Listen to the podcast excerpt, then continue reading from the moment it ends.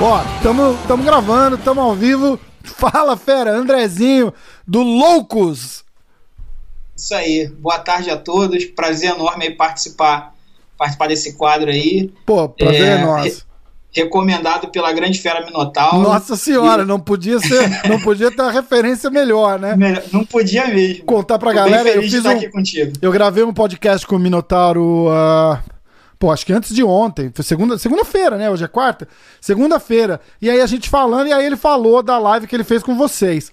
Falou, não, porra, fiz uma live com meus amigos lá, cara, do, do, do grupo Loucos por UFC, ainda ele falou, né? E, nossa, e bom, pô, você tem que falar com ele, o cara sabe tudo de luta, é um grupo que viaja, vai nos eventos tal, conheço ele há um tempão.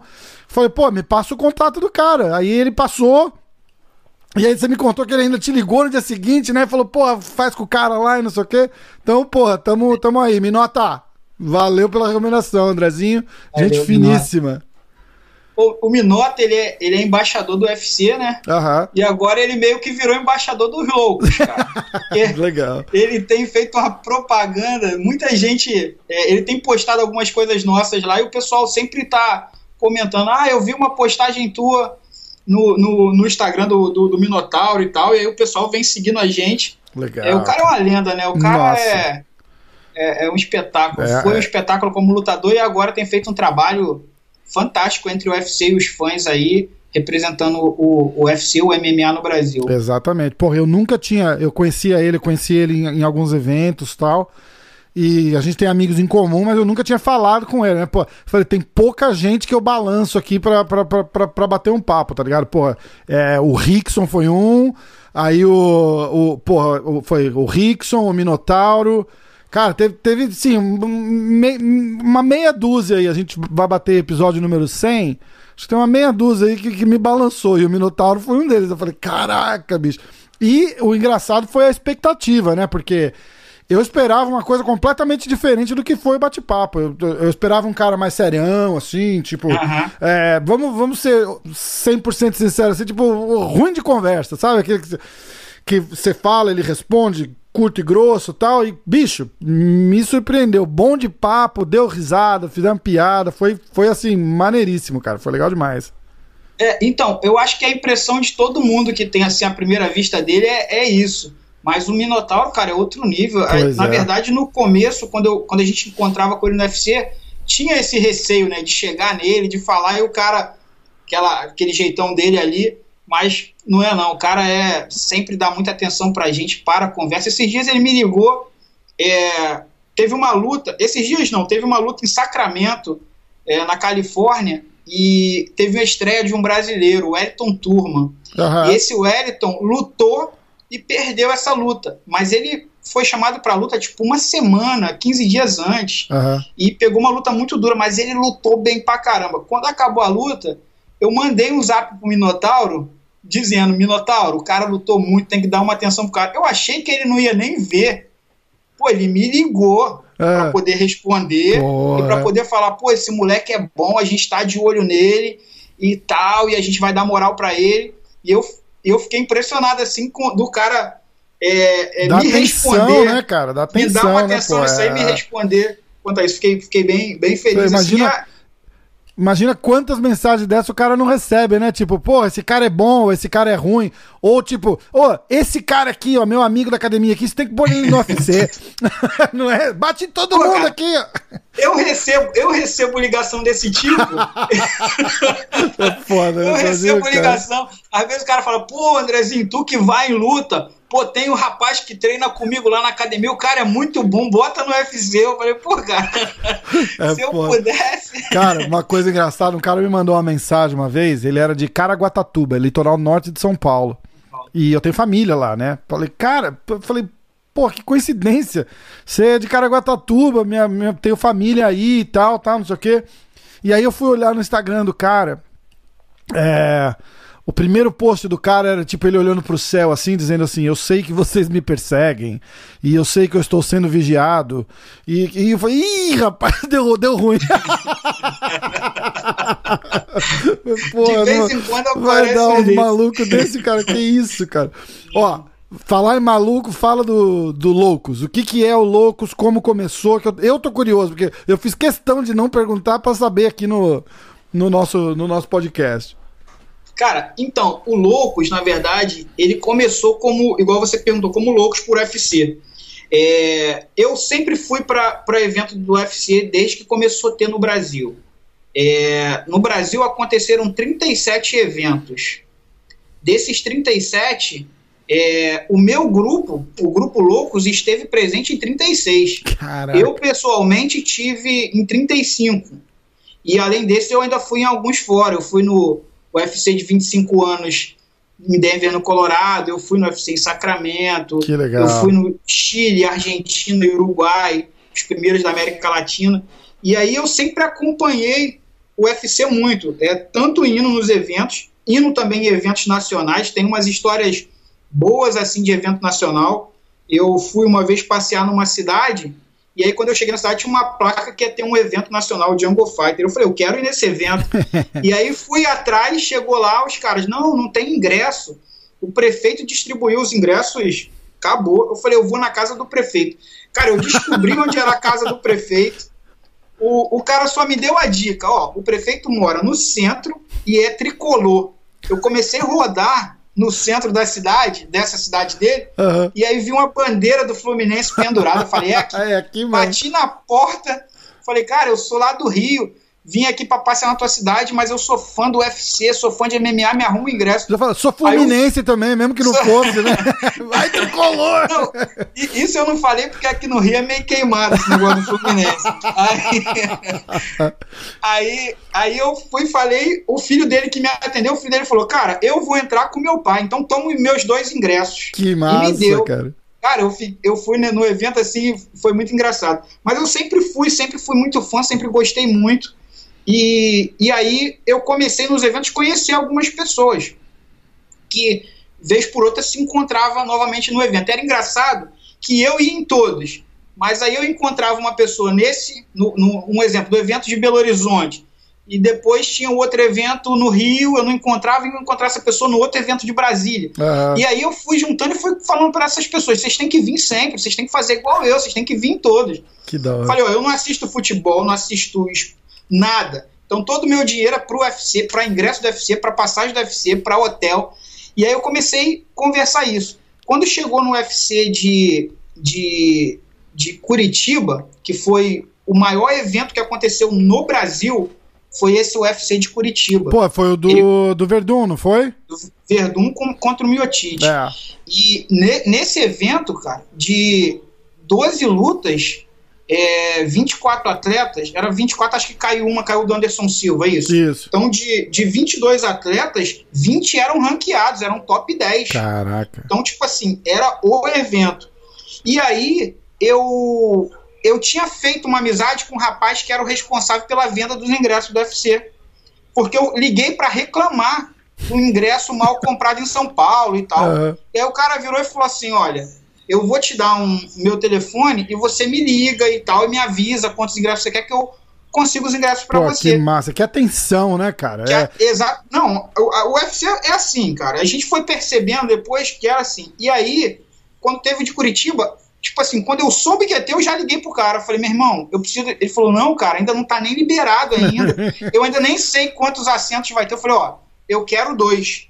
Quero dois ingressos e tal quero primeira fileira e quero do lado que o atleta entra. Ele falou: não, cara, não é assim, eu vou ver o que, que eu consigo e tal. Cara, quando liberou a venda, ele já tinha separado os meus dois ingressos. Caraca. Liberou a venda e, as, e os ingressos venderam em minutos. Uhum. Foi o maior evento no Brasil, acho que 44 mil ingressos venderam. Pô, foi no estado do, do Atlético, não foi isso? É, exatamente. Loucura, exatamente. né, cara? Muito legal. E aí vendeu tudo e tal. Aí, aí eu comecei a procurar um hotel em Curitiba para poder ir e tal. E aí reservei um hotel. Quando eu cheguei em Curitiba, o hotel que eu, que eu reservei era o mesmo que estavam os atletas. Caraca, e foi sorte isso? Pô, foi sorte. Foi Puta, a primeira vez que, que eu fiquei no, no, hotel e foi pura sorte. Pra tu ter uma ideia, pra, até eu chegar na, na, na recepção, eu tirei foto com mais de 10 atletas e eu não sabia para quem olhar e eu louco ali na, na, naquela situação e, pô, fiquei num quarto ao lado do, do Bruce Boffer, cara. Que demais. Cara saindo, saindo de cueca para poder pegar uma bandeja, eu tiro uma foto comigo. a gente põe a cintura para cima. e foi, aí, foi engraçado aí, você falar isso, ah. sem te cortar, mas cortando que eu e o Borrachinha, a gente tava lá na Califórnia assistindo o Cerrudo contra o Mighty Mouse. E a gente encontrou o Bruce Buffer também no hotel. E eu mostrei para ele a. Porque a gente usa a voz dele no, no na, na, chamada aqui do, do da, da, parada, né? Eu falei, porra, olha que legal. A gente tava começando o podcast, eu e o Borrachinha. E aí eu falei, ó, oh, Bruce, puta, olha que legal aqui, ó, o, o, nosso podcast, a gente usa a tua voz. Ele falou, oh, que legal. Ele falou, desde que você não use o It's Time, não tem problema. Eu falei, ih, cacete, mas a gente usa o It's Time. aí ele, Aí ele, aí ele pegou, deu uma olhada meio desconfiada, assim, falou assim, ah, bom. Aí tava, tava eu, o Borrachinho, o Valide, ele falou: olha, pra vocês, eu vou abrir uma exceção. Se der algum problema, me liga. Eu falei, bom, então tá, tá, tá, tá autorizado. é, então, aí quando chegou nesse evento lá, na hora do café da manhã, eu eu peguei uma mesa, eu, eu desci tipo 6 horas da manhã pro café da manhã. Foi eu e, e um, um, um tio meu que também é fãzaço do UFC, muito meu amigo. E a gente desceu e ficou na mesa na entrada. Então todo atleta que entrava, a gente tirava uma foto. E aí foi chegando uns fãs que também estavam hospedados, também tinham vindo para Curitiba para assistir o evento. E os caras, pô, a gente pode ficar junto com vocês? Vocês não têm vergonha de, de tirar foto e tal? A gente pode ficar com vocês? Pode, fica aí, senta aí. E aí a gente começou a fazer amizade. E o Denilson, que é um rapaz. Hoje ele nem está no grupo, ele teve uns problemas pessoais é, na família dele e ele pediu para poder dar um tempo do grupo, mas continua sendo muito meu amigo. É, ele criou na hora o grupo de WhatsApp. E aí, na hora de criar, Entendi. qual o nome que a gente vai colocar? ah, vamos colocar Loucos por UFC. E aí colocamos. E aí nasceu em Curitiba o Loucos por UFC. Que legal. E aí, em cada evento que a gente ia, mais pessoas queriam fazer parte do grupo a gente tinha informação privilegiada porque a gente acabou ficando amigo de alguns atletas. Eu tinha o zap de, de vários atletas, do Ronnie Jason, do, do, de, de, um monte de atleta eu tinha, tinha WhatsApp e a gente pegava informações privilegiadas. E aí distribuía no grupo e o grupo só foi crescendo. Quando chegou no UFC Rio, é, que era a luta do Max Holloway contra o José, José Aldo, é, a gente criou as camisetas. Tem um grande artista aqui no Brasil, você talvez já tenha ouvido falar dele, que é o Davi Carvalho. Ele faz todas as charges para o canal Combate aqui e para o UFC. E esse cara é, tipo assim, é o, um dos mais famosos nessa, nessa, nessa arte, né? E ele fez a nossa nosso desenho. Ele me mandou a mensagem, me pediu as me pediu as, as fotografias e fez uma arte dos sete principais ali do grupo pulando o octógono dentro. Aí tem o Elisan, tem o Elisan, que é o vice-presidente do grupo hoje, que, como a gente sempre fala que ele é o mais louco, ele botou ele com uma camisa de força. e, e aí foi, ficou bem bacana. E aí a gente fez a camiseta usando a marca Loucos por UFC. Uhum. E aí começou a usar isso. E isso começou a crescer, começou a crescer. E a gente, cada evento, a gente chegava no evento já com 100, 200 pedidos de camiseta. Caraca! É, pessoal mandando assim, ah, eu quero, eu comprei ingresso, quero a camiseta de vocês, quero a camiseta de vocês. E aí a gente começou a pensar na possibilidade de fazer a camiseta e cobrar os custos. Claro. E aí o que, que a gente fez? A gente foi pedir autorização, igual você fez aí com, com o Bruce Boff, a gente foi pedir autorização ao UFC. O UFC não se negou a dar uhum. a, a autorização, mas explicou que dependia de uma série de fatores para eles autorizarem. O logo, a marca, a né? logo, tinha que mandar para Las Vegas, tinha. Imagina. O, o, o, diretor de marketing do UFC é meu amigo pessoal. O cara, tipo assim, o que ele puder fazer pra gente, ele, ele faz. O uhum. Minotauro, que pedir, que ele puder, ele ajuda. É, a Maiara, a Maiara, que é a, a trabalha no marketing também, o Martinelli, que trabalha na Vendas todo mundo, é, tipo assim, sempre deu muito como é que eu vou dizer? é, sempre tratou a gente com muito carinho. Aí, apoio, atenção, né, cara? É impressionante, né? O Minotauro até chegou a falar disso, tipo, ele falou, cara, a, a, diferença dele do, na época do Pride, quando ele saiu do Pride e foi pro UFC, ele contou aquela história. Eu acho que inclusive ele contou na tua live também que ônibus é, ligaram para ele lá, é, falou, ah, pô, sim. ele tava falou, vem aqui no Belágio, Dana White ligou para ele, falou, tem um fã seu aqui no Belágio, vem aqui tirar uma foto com o cara e, e, e foi meia hora que que bateu nele e falou, porra, os caras os caras tratam bem os fãs, né? Tipo, é um, é um negócio completamente absurdo. E você falando isso, pô, só enaltece ainda mais, né? Porque uma empresa do tamanho dessa conseguir dar esse, atenção a esse nível pra, pra fã, pô, é, é, é surpreendente, né, cara? Muito legal. Cara, o Dana White, quando a gente chegou no UFC 25 anos, é, ele, ele falou: William, é, tipo assim, vocês são loucos.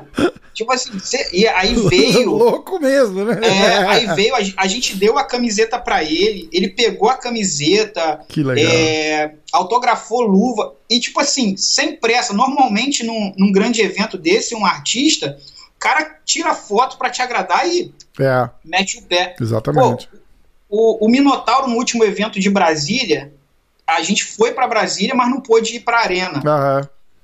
O Minotauro, ele, Minotauro tinha a entrada na arena garantida. Queriam ele na arena. Ele preferiu ficar com a gente, cara, no que hotel. legal, cara. E aí, quando o atleta chegava da luta no hotel, ele ia lá, abraçava o atleta e trazia pra gente tirar foto, pra gente aplaudir o atleta. Que legal, então, cara. São coisas que o UFC começou a fazer e a gente tinha que entender isso e também saber os limites dos caras. E aí, quando explicaram pra gente que para autorizar tinha que mandar para Vegas, tinha todo um procedimento, a gente resolveu, olha, vamos tirar o, o UFC. Todo mundo sabe que a gente é louco por UFC. Claro. Tanto que a gente usa, nosso uniforme oficial é esse: camisa dos loucos, boné do UFC. Uhum. E boné do UFC, cara, a gente tem.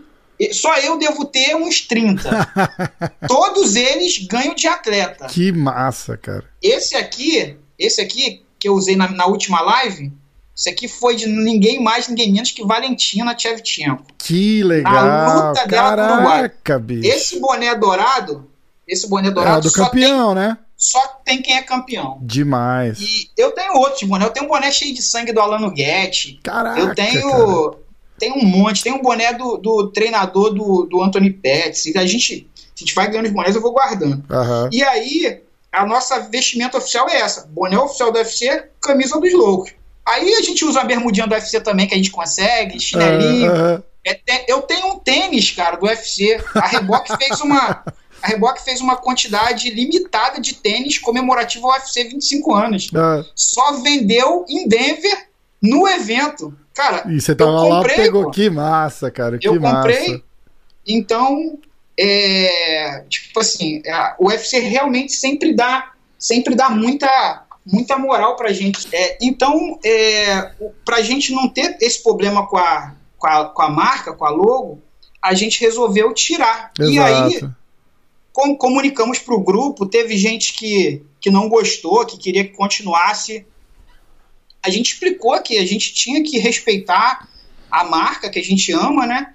E, e aí a gente fez, fez a, a troca, e aí a gente foi criar um Instagram novo fomos criar um Instagram novo. Quando a gente foi criar esse novo Instagram, apenas loucos, o Elisan digitou errado e botou um U a mais na hora de digitar. Com dois O, né? Dois. É, é, dois U. U? Dois U. Low, é. U. Ah, tá, tá, tá. E aí ficou desse jeito, o povo gostou, os atletas quando vê a gente grita isso, loucos!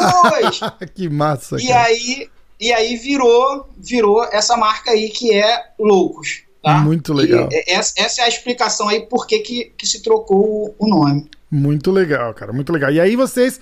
Aí hoje não é mais grupo de WhatsApp, você falou, é, é, tipo, vai. Vocês têm o quê? Uma comunidade no Facebook? Como é que vocês se falam? Quantos membros?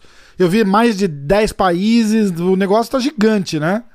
Então, no, no grupo de WhatsApp, a gente só põe, só entra pro grupo quem vai para os eventos com a gente. Uhum. Então, o cara foi pro evento, a gente deixa entrar no, no, grupo de WhatsApp. A gente tem 100, quase 100 pessoas já no grupo, porque existem algumas regras aí que tem que seguir, se não seguir, claro. sai. Na verdade, no, no, grupo não pode falar nenhum tipo de assunto relacionado a futebol ou qualquer outro assunto, é MMA.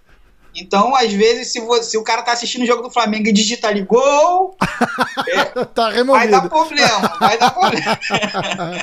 Muito bom. É, então, a nossa principal comunicação é via WhatsApp. E a gente tem o Instagram oficial do grupo, uhum. que tem, tem uma quantidade assim bem, bem grande de, de seguidor. E aí a gente resolveu fazer a live. Desde o começo da pandemia, que a gente. A pandemia começou pra gente em Brasília, na verdade. Sim, é, eu, é, foi mais ou menos. Ali bateu forte para todo mundo, né? Exatamente. Durante a semana, tudo comprado, hotel reservado, ingresso tudo certo. A gente foi em 17 ou 18 pessoas para lá. E aí, quando a gente. Eu tava pousando no avião do, do no, no aeroporto de Brasília, aí eu vi a notícia de que estava sendo suspenso todo todo tipo de aglomeração em Brasília, que o é. governador tinha, tinha emitido lá o, o, a lei que ia proibir. E eu falei, e agora? O que, que a gente vai fazer? Mesmo assim, fomos pro hotel, e aí o UFC, preocupado com a gente, é, tentaram, de todas as formas ainda, conseguir, é, de alguma forma que a gente que, que, que pudesse ir, e aí, no fim, não teve, não teve jeito. O UFC preparou lá pra gente, dentro do hotel, uma área, montou lá uma TV, botou as cadeiras lá pra gente lá e, e a gente assistiu dentro do hotel.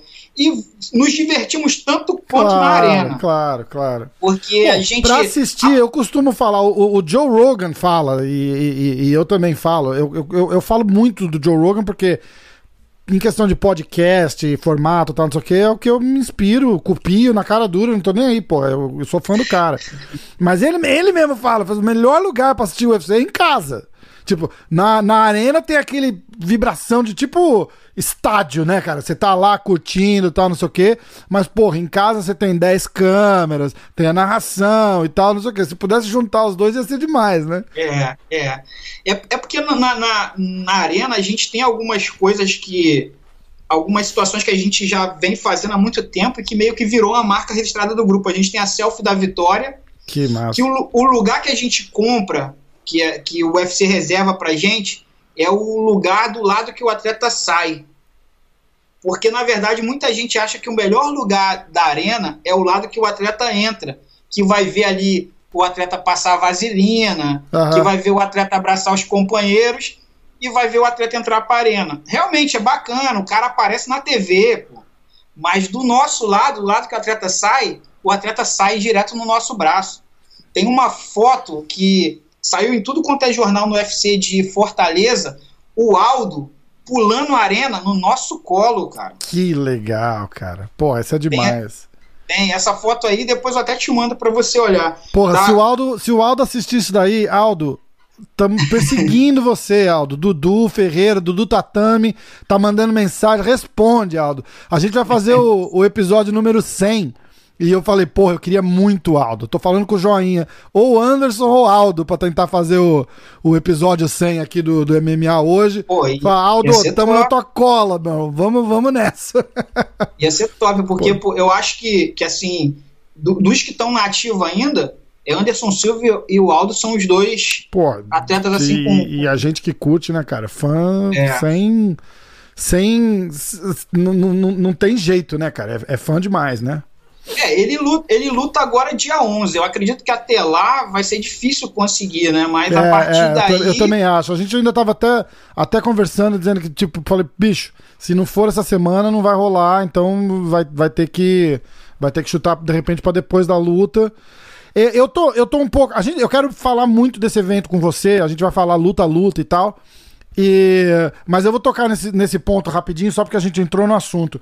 Eu tô mais preocupado com essa luta do que eu tava contra o Cerrudo aí no, aí no Ibirapuera.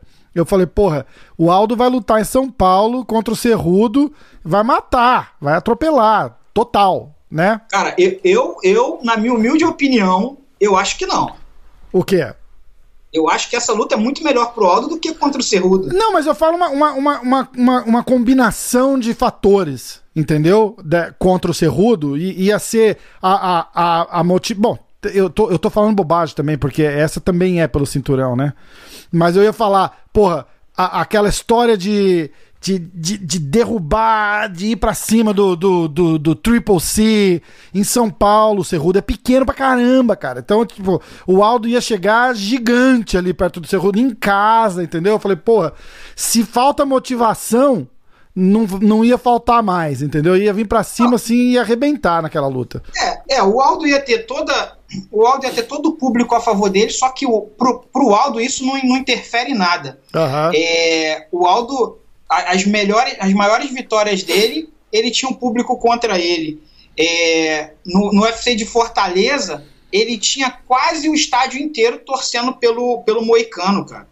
O Aldo entrou. Só, a, é de marra só, só, né? Só, exatamente. A, o estádio inteiro torcendo pelo, é. pelo, pelo Aldo, pelo Moicano, e o Aldo foi lá e venceu. Eu penso que isso não, não interfere muito no resultado entre ele e, e Cerrudo aqui no Brasil.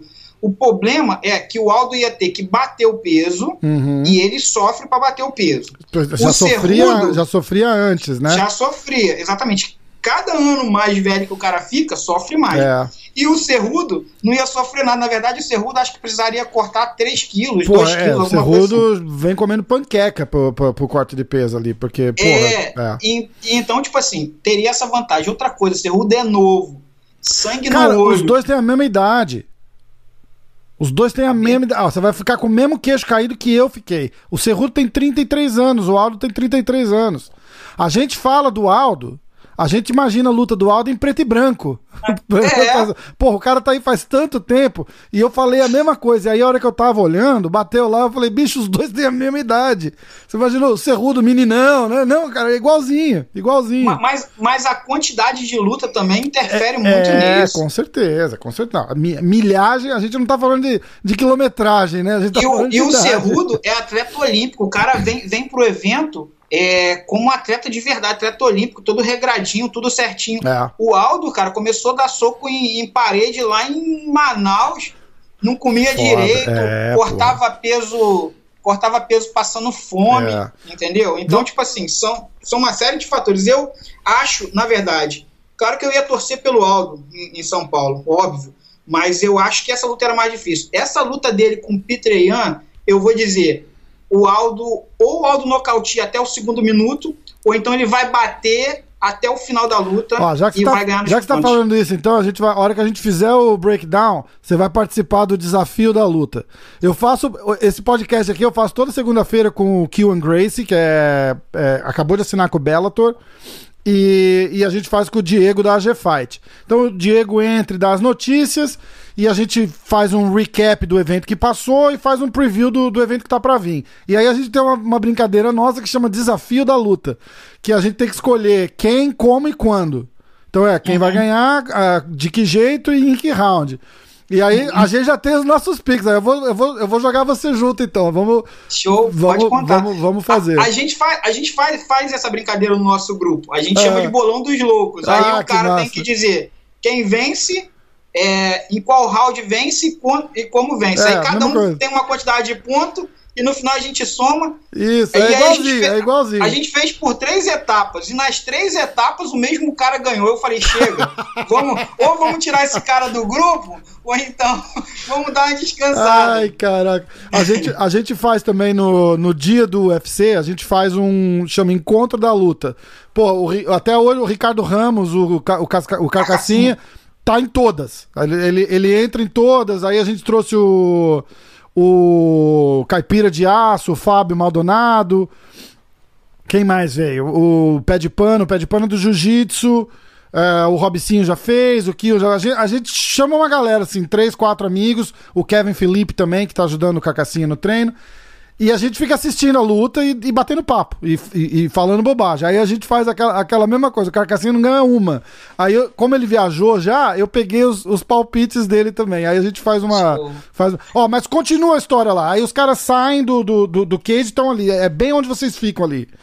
Exatamente. Aí o que, que aconteceu? A gente criou a selfie da vitória. Então, é, o atleta que vencia, ele descia do octógono, ele desce do octógono, vem pra gente a gente entrega a nossa câmera na mão dele, nosso celular, Caraca, ele vai e faz cara. a selfie. E aí a gente publicou isso, o FC Selfie da Vitória. Cara, isso tomou uma proporção tão grande que os atletas prometem pra gente no hotel. Que legal, cara. Eu vou vencer e vou descer para fazer a selfie da vitória. Porra, que moral. E aí, tipo assim, é, você vê o atleta querendo participar daquilo, é, é muito empolgante, é muito emocionante. Demais. Foi engraçado que o Thiago Moisés, se eu não me engano, no UFC.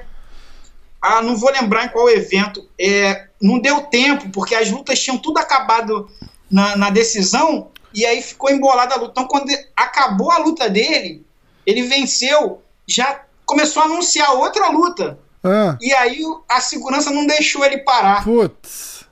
Pô, o cara mandou textão pra gente, pedindo desculpa. desculpa. Pô, cara, desculpa. Não, vamos fazer no hotel, vamos fazer a selfie da vitória no hotel. E fizemos lá e postamos, que entendeu? Massa. Porque esse é, o, esse é, o, é o reconhecimento. Na verdade, é isso que a gente faz para reconhecer o atleta, o valor do atleta e a, a, a distribuição das camisetas.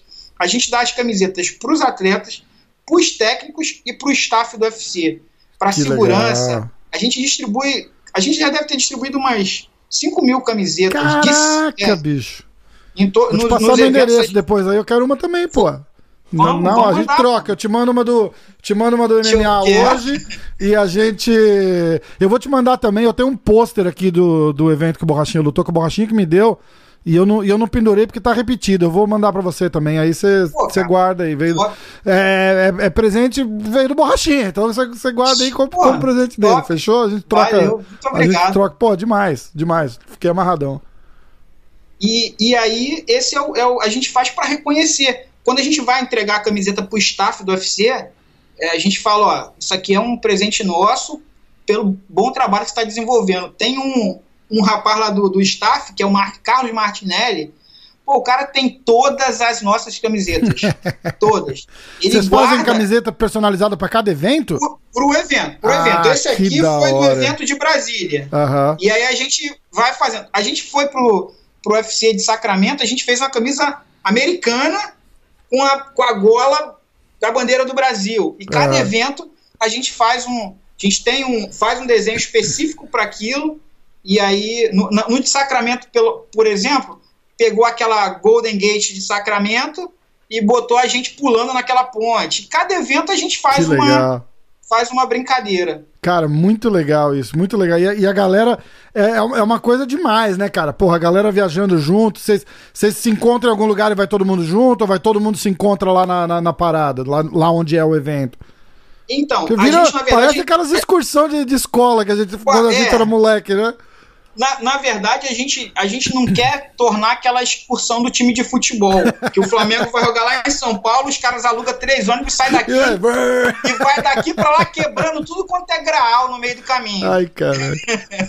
então a gente, na verdade, é, é, o grupo é selecionado, não é de qualquer jeito, tem, tem regras claras e objetivas ali, é, porque tem situações que não pode acontecer. Por exemplo, o atleta está batendo peso.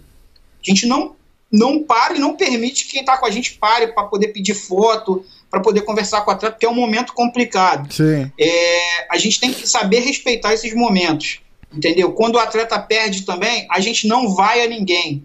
A gente, não, a gente só aplaude, tanto o cara que perdeu a luta, como o cara que, que venceu, a gente tá, aplaude ali, sempre valorizando ali a, aquela batalha do cara, porque a gente sabe que a luta não é aqueles 15 minutos cara gastou foi dois, três meses da vida dele Pô, se preparando para aquilo. É. E aí chega ali, sei lá, tomou um nocaute, acabou, vai sair debaixo de vaia. A gente não, a gente pensa diferente e a gente valoriza o atleta dessa forma. Exatamente. Eu, eu, eu falo para todo mundo, né, cara? É, pô, é, é, uma profissão ingrata pra caralho, né, cara? Porque o, o, o, o cara tá ali de, de cueca na frente de, de 20 mil pessoas tentando derrubar um cara que tá tentando derrubar ele. Entendeu? E ele não pode se dar o luxo de falar assim, porra, hoje eu não tô legal, acho que eu não vou ir pro trabalho, hoje eu vou amanhã. Não, não, não rola. É, aqui a gente chama de sick day. Aqui não tem sick day, né? Tipo, não dá pra ficar doente, não dá pra ficar mal, os caras lutam machucado. Porra, é. E é exatamente o que você falou. A, dois, três meses da vida, uma grana absurda que os caras gastam para se preparar para aquela luta. E aí parece que chega aquela última semana, é a pior de todas, que o cara tá batendo peso, estresse e o caramba. E e, a, a, o, o, corpo tá tão depleto de, de, de, de, de saúde, né? Vamos chamar assim, que a cabeça do cara começa a entrar em parafuso também. O cara fica tenso, fica nervoso. Tem que, tem que entender isso, cara. Isso é, isso, é, isso é muito complicado. É muito complicado mesmo. Por isso que eu ainda falo. falo porra, se, se não conseguir falar com os caras essa semana, semana que vem esquece, ou, ou, ou na outra. Eu já tenho gravado com, com o Davi Ramos, eu já tenho gravado com o Carcassinha, com a Amanda Ribas. A gente vai botar tudo na semana da luta. Eu vou falar, semana da luta vocês estão em paz aí. Não é pra, não é pra incomodar, né, cara? Porque, porque eu conheço. Vê o Borrachinha mesmo, cara. Ele entra em campo, ele muda. Ele vira, vira outra pessoa. Focado, você não consegue falar com o cara mais direito, entendeu? Então, tipo, uhum. cada um cada um na sua ali tem que respeitar, né? É o momento do respeitar. cara. Uma situação assim bem bacana que aconteceu comigo é, nesse UFC do Rio, que foi a Jéssica e a, e a Rose, nesse evento aqui, ó. Uhum. Foi Jéssica e Rose. É, gente, eu fui pro hotel. Eu moro aqui no Rio, mas eu fui pro hotel dos atletas, né? E eu recebi a galera lá, pô, minha cidade. Cara. Fui buscar todo mundo no aeroporto e tal, e a gente, todo mundo reunido lá. E aí a Jéssica desceu, era, era acho que na quinta, na, não, foi na sexta-feira antes de bater a, a, o peso oficial que faz de manhã. Uhum. E aí ela desceu e tal, e muita gente cercou ela para tirar foto. E aí o pessoal do meu grupo não foi. E uma das pessoas que era a primeira vez, acho que ele não se ligou, ele foi direto em cima dela uhum. para tirar foto. E aí eu falei: não, não, ela tá batendo peso, depois a gente faz isso. Aí ela virou e falou assim: não, não, pode deixar para mim não tem problema não. Mas a gente não foi tirar foto. O rapaz foi, tirou e tal. Uhum. Porque a gente sabia que tinha que respeitar aquele momento. Claro, Por mais claro. que ela queira ser gentil, queira ser simpática, é, a gente sabe que é difícil.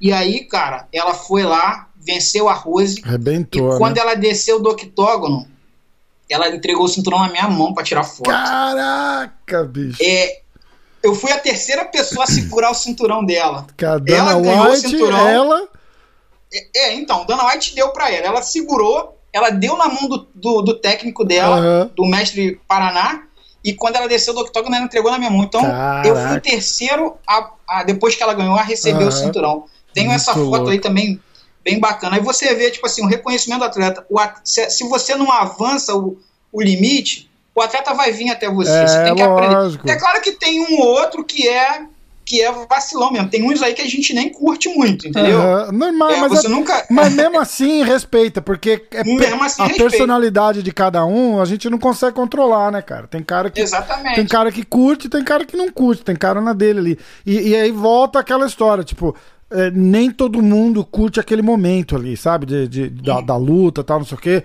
Mesmo da, depois da vitória, às vezes o cara ainda tá pilhado tal. Então é, é, é estranho, né, cara? É uma profissão muito louca, é uma, uma coisa muito estranha, né, cara? Pra, a, gente, a gente ama e a gente entende, a gente aprecia, mas só fazendo ali mesmo e, e, e ah, ah, eu também lutei, eu fiz, ah, eu fiz é, Kickboxing dois anos não conta, não conta. Enquanto você não lutar em alto nível ali, você não pode comparar com nada, porque é tudo diferente, né? É muito diferente, é muito sofrido, é uma, uma situação muito sofrida. Às vezes o cara. Eu tenho um, um amigo, é o Hudson Caliocani, talvez você já tenha ouvido falar dele. Moleque bom, tava, lutou aí, foi campeão do evento aí nos Estados Unidos.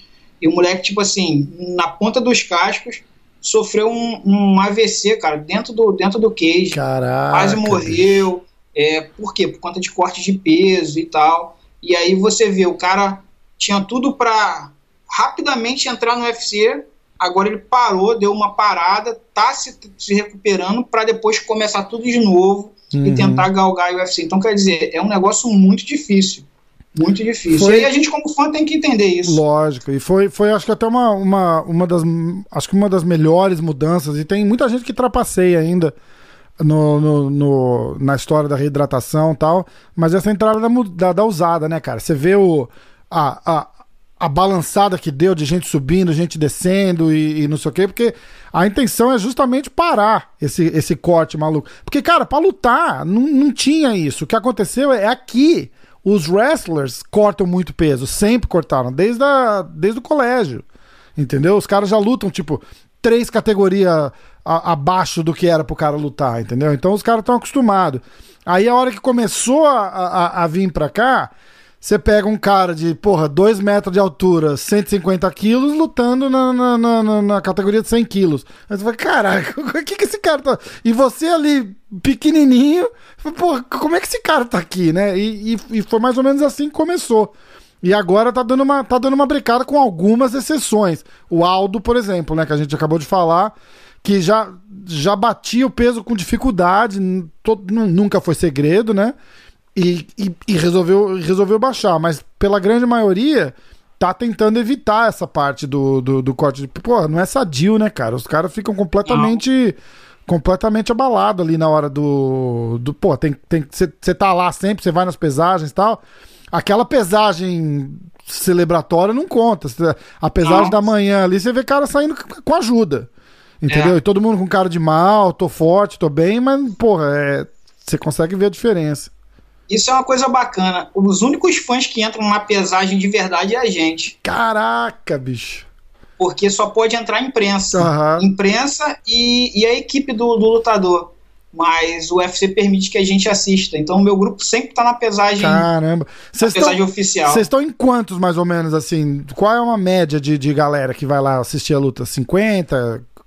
Cara, é, já, já chegou aí 60. Uhum. Mas, mas na, nem, nem sempre é isso. Porque, uhum. por exemplo, se tiver um evento muito próximo do outro, às vezes acaba ficando caro para a pessoa que trabalha ali assalariado e tal, lógico, às vezes não dá. Lógico. E tem gente que não é fã só do MMA, o cara é fã também do futebol, o cara também gasta dinheiro com, em outro esporte. Sim, sim. Eu não, eu na verdade eu canalizo to, toda a minha, minha verba para esporte é pro UFC. Uhum. Então, eu, a gente consegue em alguns UFCs fora do Brasil e dentro do Brasil, América Latina, a gente consegue para todos.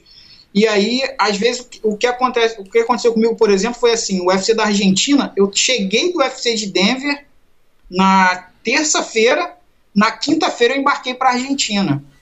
E aí chegou na Argentina, a gente não conseguiu levar um grupo grande. Uhum. A gente, a, se eu não me engano, nós fomos em três para Denver e, não, é- ah, e fomos para Argentina em dez. É, fomos em três para Denver e para a Argentina fomos em 11. Uhum. E mais ou menos isso. Cara, Agora, aqui no Rio, a gente conseguiu botar 60 ingressos. 60 ingressos. é, 26 VIP. Caraca! Que é, que é o ingresso VIP, que é o ingresso mais caro, ingresso sim, do evento. Sim. Mas, mas, na verdade, esse ingresso VIP, às vezes o pessoal olha assim e fala assim: ah, caramba, muito caro. Mas, cara, a, o que esse ingresso te dá direito, é, na verdade, se você for somar na ponta do lápis, você vai ver que tá barato pra caramba. Sim, com certeza. Você, você tem direito. Entra no a... octagon e o caramba, não entra? Entra no, no octagon. Você tem acesso aos, aos atletas convidados antes de todo mundo. Você tem o acesso à área VIP com comida e bebida liberada, os copos, os copos que só dá na área VIP.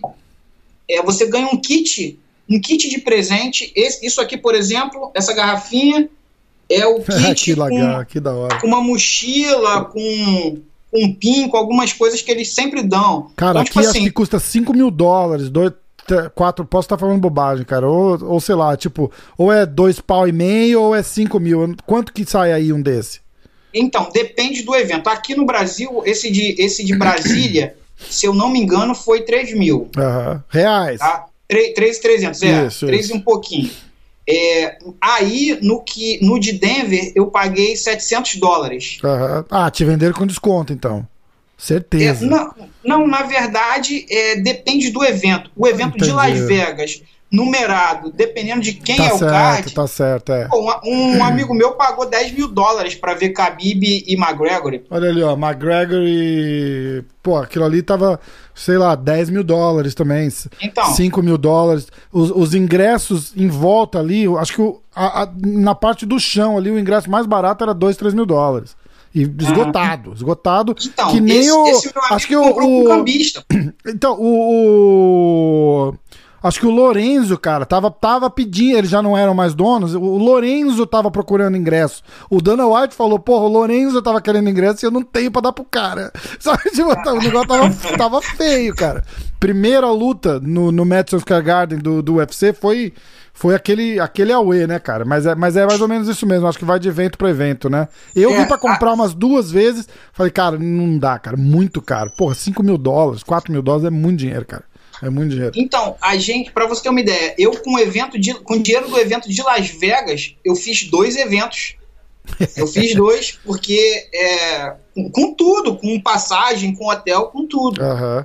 Entendeu? Porque às vezes não compensa. Não é, não é que não compensa. Vale muito a pena, mas aí você pensa, pô, eu posso ir para dois eventos, eu posso ter dois pôster autografados, eu posso ter duas experiências. É foda. E vou aí a gente opta assim. É, é complicado. Vou, a hora que tiver um aqui em Nova York, se você for vir pra cá, pode ficar aqui em casa, cara. Não, não consigo acomodar cinco, mas, pô, você e mais um, você e a mulher, fica à vontade, tá? Show. Eu moro Beleza. 45 minutos de, de Manhattan aí, pô, tamo junto. Aí a gente vai junto pra, pra assistir lá. Aí eu entro no grupo também, pô, que aí eu tô indo Vamos. junto.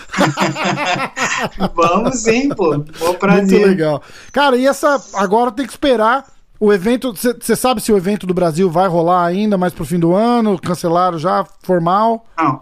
Na verdade, não, não existe expectativa. Hoje eu conversei com a Mayara Pascoal e ela falou para mim que a única esperança de se ter o evento no Brasil é se desenvolver a vacina.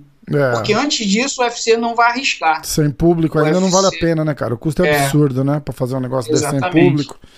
Então a gente não, não espera um esse ano, não, na verdade. Não tem essa expectativa, não. É, puta sacanagem, né, cara? Ó, vamos, vamos dar uma olhada naquele, naquele card do dia 11? Ah. Vamos, que aí eu, eu já jogo. Vou jogar isso aqui na semana da luta. A gente tá gravando isso dia. Que dia é hoje, cara? Dia 1 de julho. Então eu vou, eu vou pegar um diazinho da semana que vem, que é a semana do Fight Week, e a gente joga isso daí no, no ar aquela semana lá. Show, show Ó, de bola. Vamos, vamos, vamos falar só dos brasileiros e do card principal ou você quer falar o card inteiro? O que, que você acha? Então, você que sabe, depende do tempo que a gente tem aí. Não, eu não tenho, eu não tenho pressa nenhuma, bicho. Eu tô aqui numa boa. Eu quando eu vou, quando eu vou gravar, eu, eu normalmente eu não tenho nada back to back, porque a gente nunca sabe se vai ser 40 minutos, uma hora ou duas. Não tenho. Então a, a gente fala de, do, do, de todos os brasileiros e de todo o card principal. Fechado. Per porque perfeito. aí no card, no card preliminar, a gente tem algumas lutas de, de gringo com gringo Apesar de que. É, a gente pula essas de gringo com gringo e fala Vamos. só do, dos brasileiros. Fechado. Ó, lembrando que eu já, eu já fiz os meus picks, o Carcassinha já fez o dele. E aí, segunda-feira, o, o Kiwan e o Diego vão, vão botar o deles aí. Aí eu vou jogar, vou jogar o seu no, no, no bolo ali vamos, e vamos nessa. Ó, vou, vou até anotar aqui, ó. Andrezinho. A gente, escolhe, a gente só fez os picks do card principal, tá? Ah, tá bom. Então, ó. Começa com Carol Rosa e Vanessa Mello. Você conhece as duas? Você conhece todo mundo, Conhe... né? Pô, conheço as duas e difícil pra caramba de dar opinião, mas eu acredito que a Vanessa leva essa luta. Tá, eu, é, se, se, eu tivesse que, se eu tivesse que apostar, eu também, eu também apostaria na, na, na, Vanessa. As duas são, são, são bem duras, né, cara? Mas a, a, eu acho que a Vanessa leva vantagem mesmo. A Vanessa vem de duas derrotas porque o UFC rebentou ela. O UFC pegou a menina estreando no evento e deu Irene Aldana para ela. Uhum. E aí ela com acho que uma semana de, de só é, de tempo para se preparar e vou te falar, ela lutou muito com a Irene Aldana. E eu achei até que teve uma hora ali que eu achei que ela ia conseguir levar. Foi quando então, essa luta dela com a Irene? Cara, eu não vou saber é, te dizer não vou o lembrar também. Eu tava, agora, eu tava tentando lembrar. olhar também, não, não consegui achar. Mas essa luta foi muito dura. E aí ela, eu, por isso que eu acho que ela leva da Carol, porque essa luta de São Paulo, no UFC de São Paulo, que ela perdeu pra também não vou lembrar o nome da menina. É uma eu não vou nem tentar te ajudar, porque eu sou ruim de novo. É uma gringazinha que só tem duas lutas no evento. Só tem duas lutas, ou era uma luta só.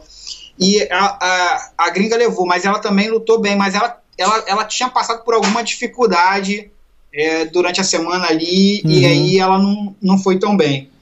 Mas eu acho que por ela vir com sangue no olho, com essa questão da preocupação de ter duas derrotas no evento, é, é uma menina faz, sozinha que cria filha né? sozinha, é, treina numa, numa, numa equipe pequena. Pô, mas é uma guerreira. É. Por isso que eu acredito nela. A Carol é muito boa atleta. Eu gosto da Carol. A Jéssica, que é a esposa da Carol, é, é bem bacana também a menina, mas eu acho que eu acho que a Vanessa leva a isso. É, leva essa... é, é, é aquilo que você falou, né, cara? É, eu costumo sempre comparar é, nível, né? Eu falo, porra, ali, entrou ali, são dois profissionais, cara. Quem, quem errar menos normalmente ganha, entendeu? Ou quem tiver naquela, naquela coisa de, de, de, bicho acuado, né? Tipo, igual você falou, porra, a, a, Vanessa tá vindo aí de duas derrotas, de repente uma outra derrota pode, pode significar o, o, o, o, o fim do sonho no UFC, né, cara? Então é é, é, é, uma motivação não tão boa, mas é uma motivação, né, cara? Querendo ou não, motiva. Pô, igual o, o, o Dana falando do, do, do, Verdun e do, do Gustafsson antes da luta. Foi, porra, sou fã do cara, mas comentário infeliz antes da luta, né? Falou, quem perder aquela luta não, provavelmente vai, vai ter que encerrar a carreira no UFC. Foi, porra. Você fala depois da luta, não, não antes, né, cara? Porra, é, é. Ah, o Verdun até falou, né, não ligo e tal, não sei o quê, e tem um histórico dos dois ali que não são melhores amigos. Mas mesmo assim, né, cara, não, não, não se faz essas coisas, né? Já pensou? E, e... Todo lutador pendurado, o cara começou a falar agora, ah, ah. perdeu, tá fora. Você pensou? E o Verdun, cara, eu não acredito na aposentadoria dele, não, porque ele gosta muito de ser comentarista, cara. É. Pô, ele eu acho amarra. que ele gosta mais de ser comentarista do que de ser lutador. É. Verdun é o cara mais doido que existe, cara. cara, eu, eu tinha. Eu sempre fui muito fã dele.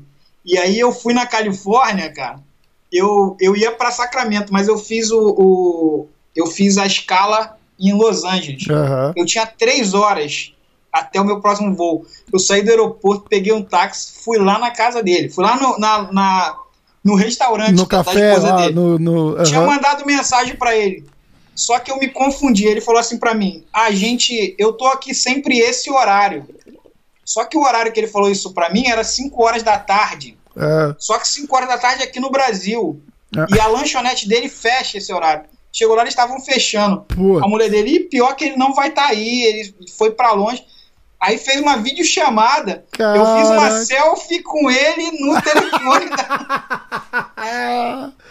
depois, eu, depois eu consegui encontrar com ele pessoalmente no UFC do, do, do Uruguai. Ele tava lá, ficou com a gente, foi, foi bem bacana. Que maluco. Pô, sou fãzão do Verdun também, cara. A gente fez um com o Verdun, foi bem legal também. Depois dá uma olhada lá, eu te mando uma lista depois do, dos episódios pra você dar uma olhada. Porque a gente fez, fez, fez um bate-papo assim bacana com vários caras. Foi, foi bem legal. Ó. Show. Subindo, então. Aí tem o, Raul, o Raulian Paiva contra Zygas Zumagulov. Ó, essa luta é o seguinte. Eu, eu, eu tô, tô na torcida pelo Raulian. É uma luta dura, porque quando o cara tem OV no final é complicadaço mas eu acredito na vitória do, do Raulian Paiva. É demais, é, essa, essa análise é ótima, né? Quando o cara tem love no final, fudeu. É. Ov, né? Qualquer um com ov no final já.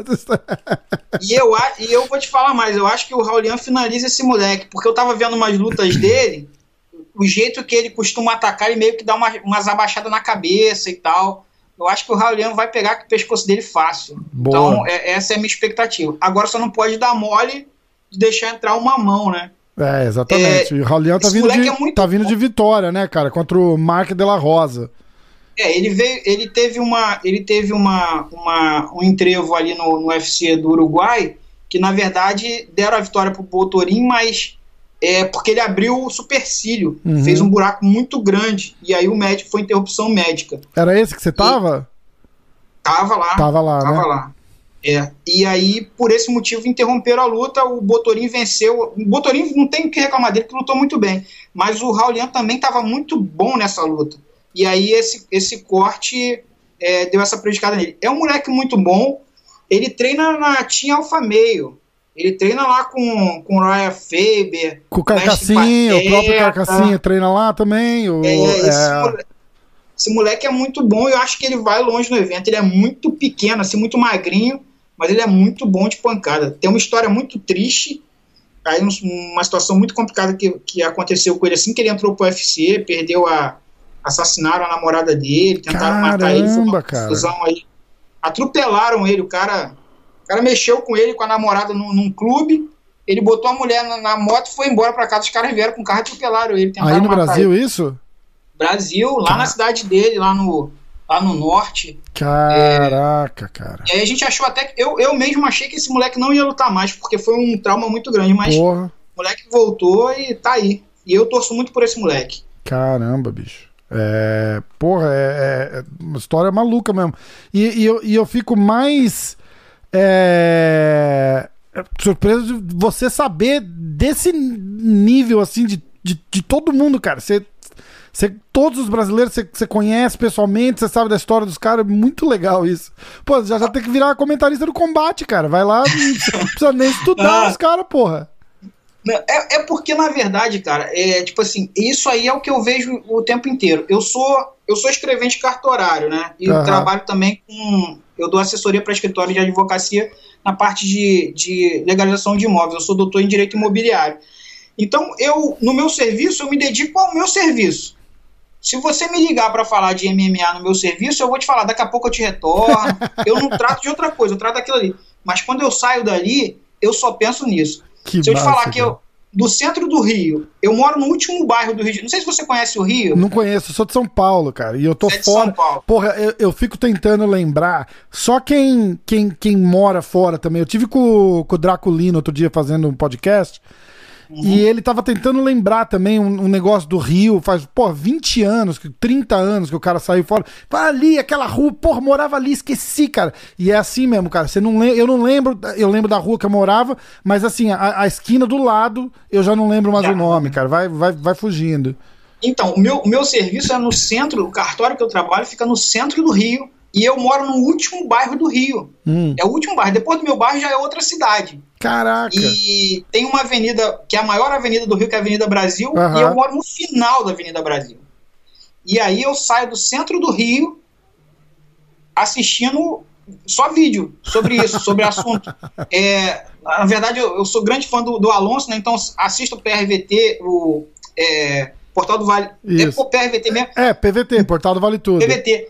É, as histórias lá do Verdun lá, assisto todos. Até vi ali o, o foda-se ali do Romo Barral ali. Ah, é... não, o foda-se é do Renzo. Ah, é do Renzo? É, ah, o, não. O foda-se é do Renzo. Do, do Barral é o Everyday Porrada. Everyday, é isso aí. Everyday eu porrada. confundi. É isso aí. E aí eu, eu, eu saio do centro assistindo isso. Eu vou de manhã assistindo isso. Esses dias eu fui a São Paulo dar uma assessoria para um cliente que estava comprando imóvel lá. E eu fui daqui a São Paulo vendo vídeo relacionado a isso. Então, Legal, a gente acaba tomando conhecimento a fundo disso, né? É. E, e, sempre que eu tô com esses caras, com atleta, eu, eu converso sobre a vida do cara, eu conto da minha e quero saber da dele. E aí a gente acaba conhecendo muito, é, sabendo muita é coisa legal, sobre os caras. Isso aqui é legal. E, e os caras apreciam também, né, cara? Você sair um pouco daquele Daquele, é, é igual, igual assim, numa, numa comparação um pouco diferente, mas eu, eu vou fazer um podcast. Ah, vamos, vamos gravar? O cara, vamos. Aí o cara começa.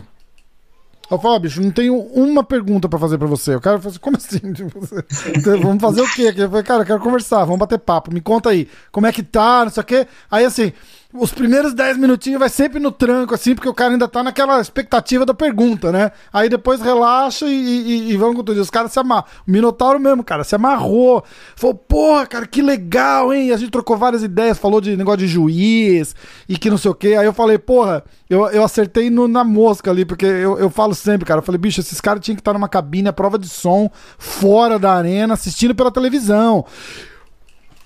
Ele, porra, é isso mesmo, cara. É isso que eu falo. Pô, você manja, hein? Você manja, hein?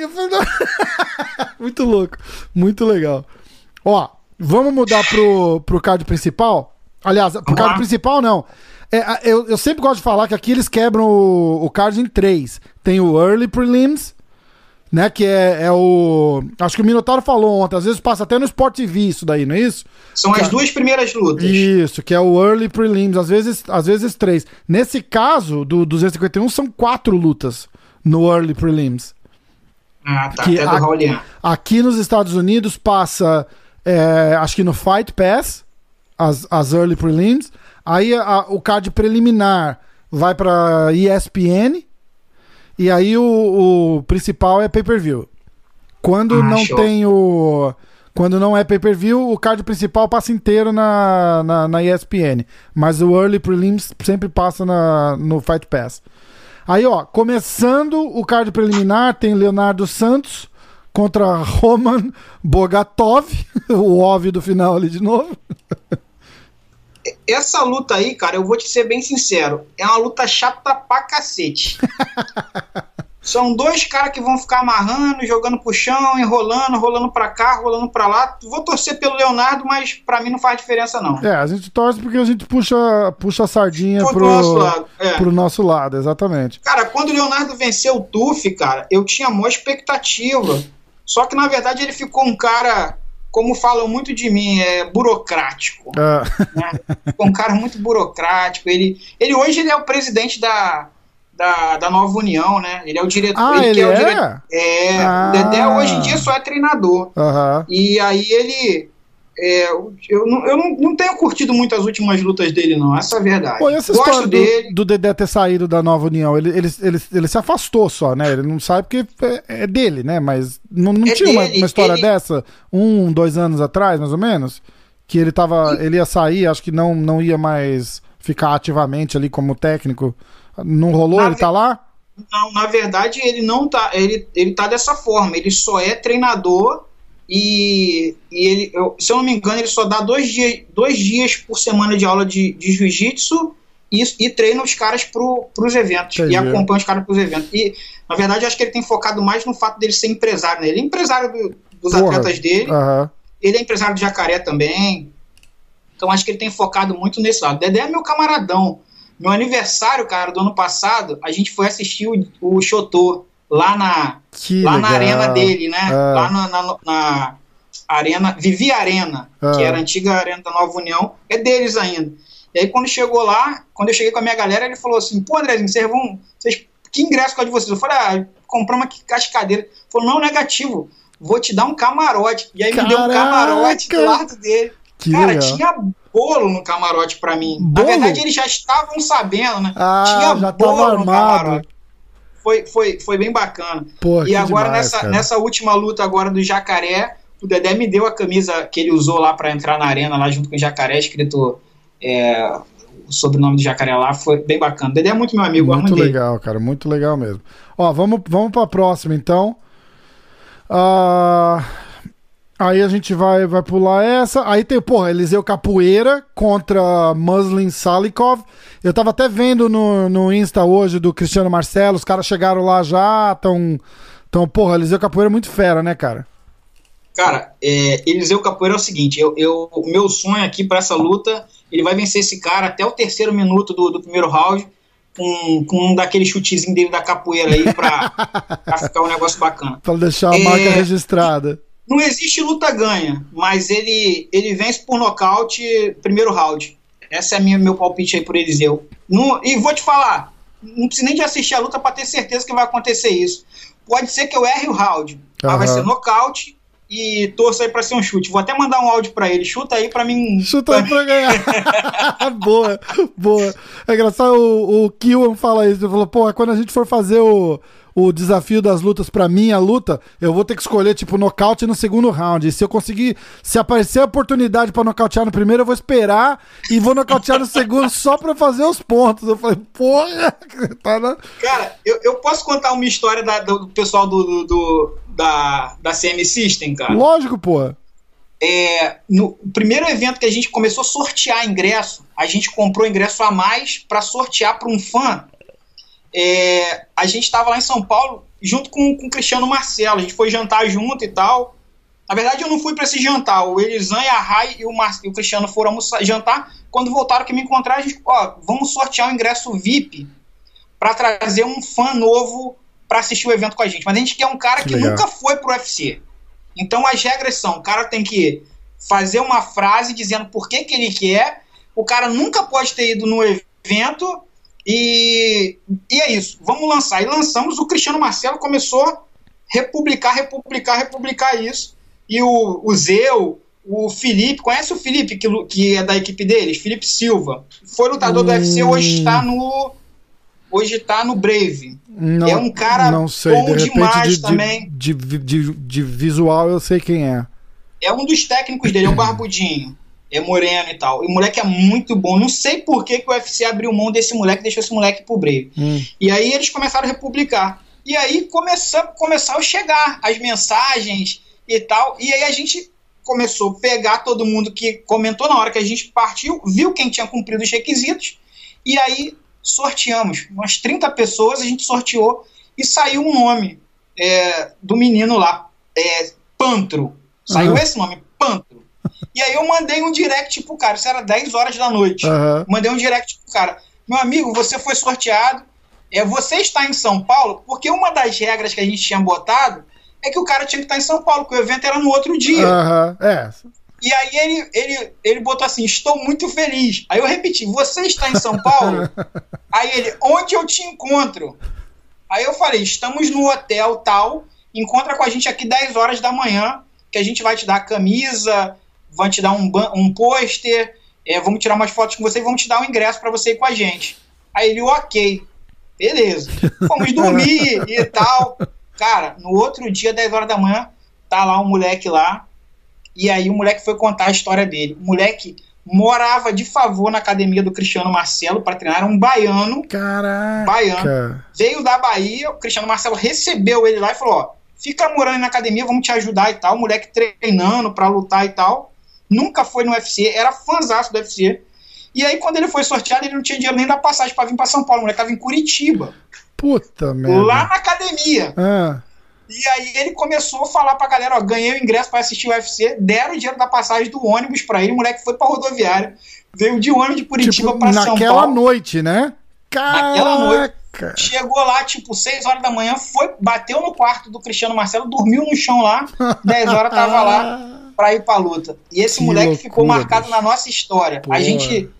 Vou te falar, eu ainda vou ver esse moleque lutando num grande evento, cara. Foi assim, muito especial você ver todo o esforço. E o moleque torcendo com a gente. Quando o Zeu ganhou lá, é, é, é, lutou até com aquele menino. Tô vendo, Luigi ah, Vendramini. Luigi Vendramini. Uhum. Esse menino é, é, brasileiro também, mas o pai dele parece que é, é, argentino e tal. Esse menino tá sem lutar até hoje no UFC porque rompeu o ligamento cruzado. Caraca. Também torço muito pra esse moleque voltar. Esse moleque é muito bom. Mas o, o Pantro quase morreu do coração quando viu o Zeu vencer nesse evento. E essa história ficou marcada. Muito pra mim. Foi o primeiro prêmio que a gente sorteou.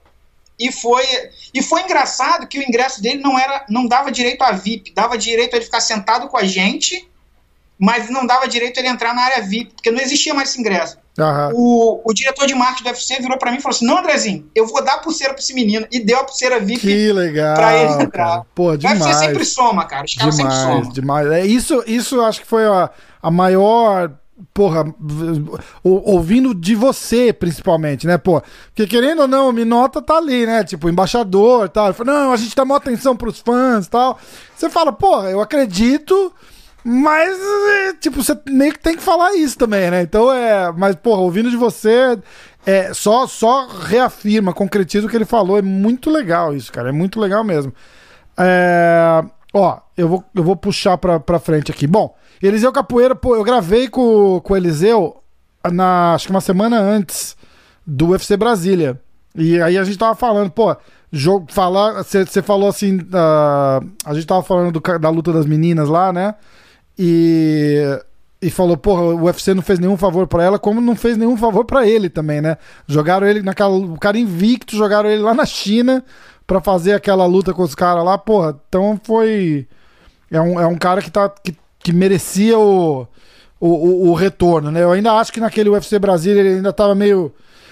Meio tenso, né, cara? O cara entrando com aquela coisa na cabeça de, de porra, tenho que ganhar, porque senão eu vou estar com duas derrotas seguidas, eu, eu acho que atrapalha muito. Aí tira aquele peso do ombro, e aí vem nessa luta aí, você acha que é nocaute no primeiro, é isso que você falou? É, no, é nocaute no primeiro.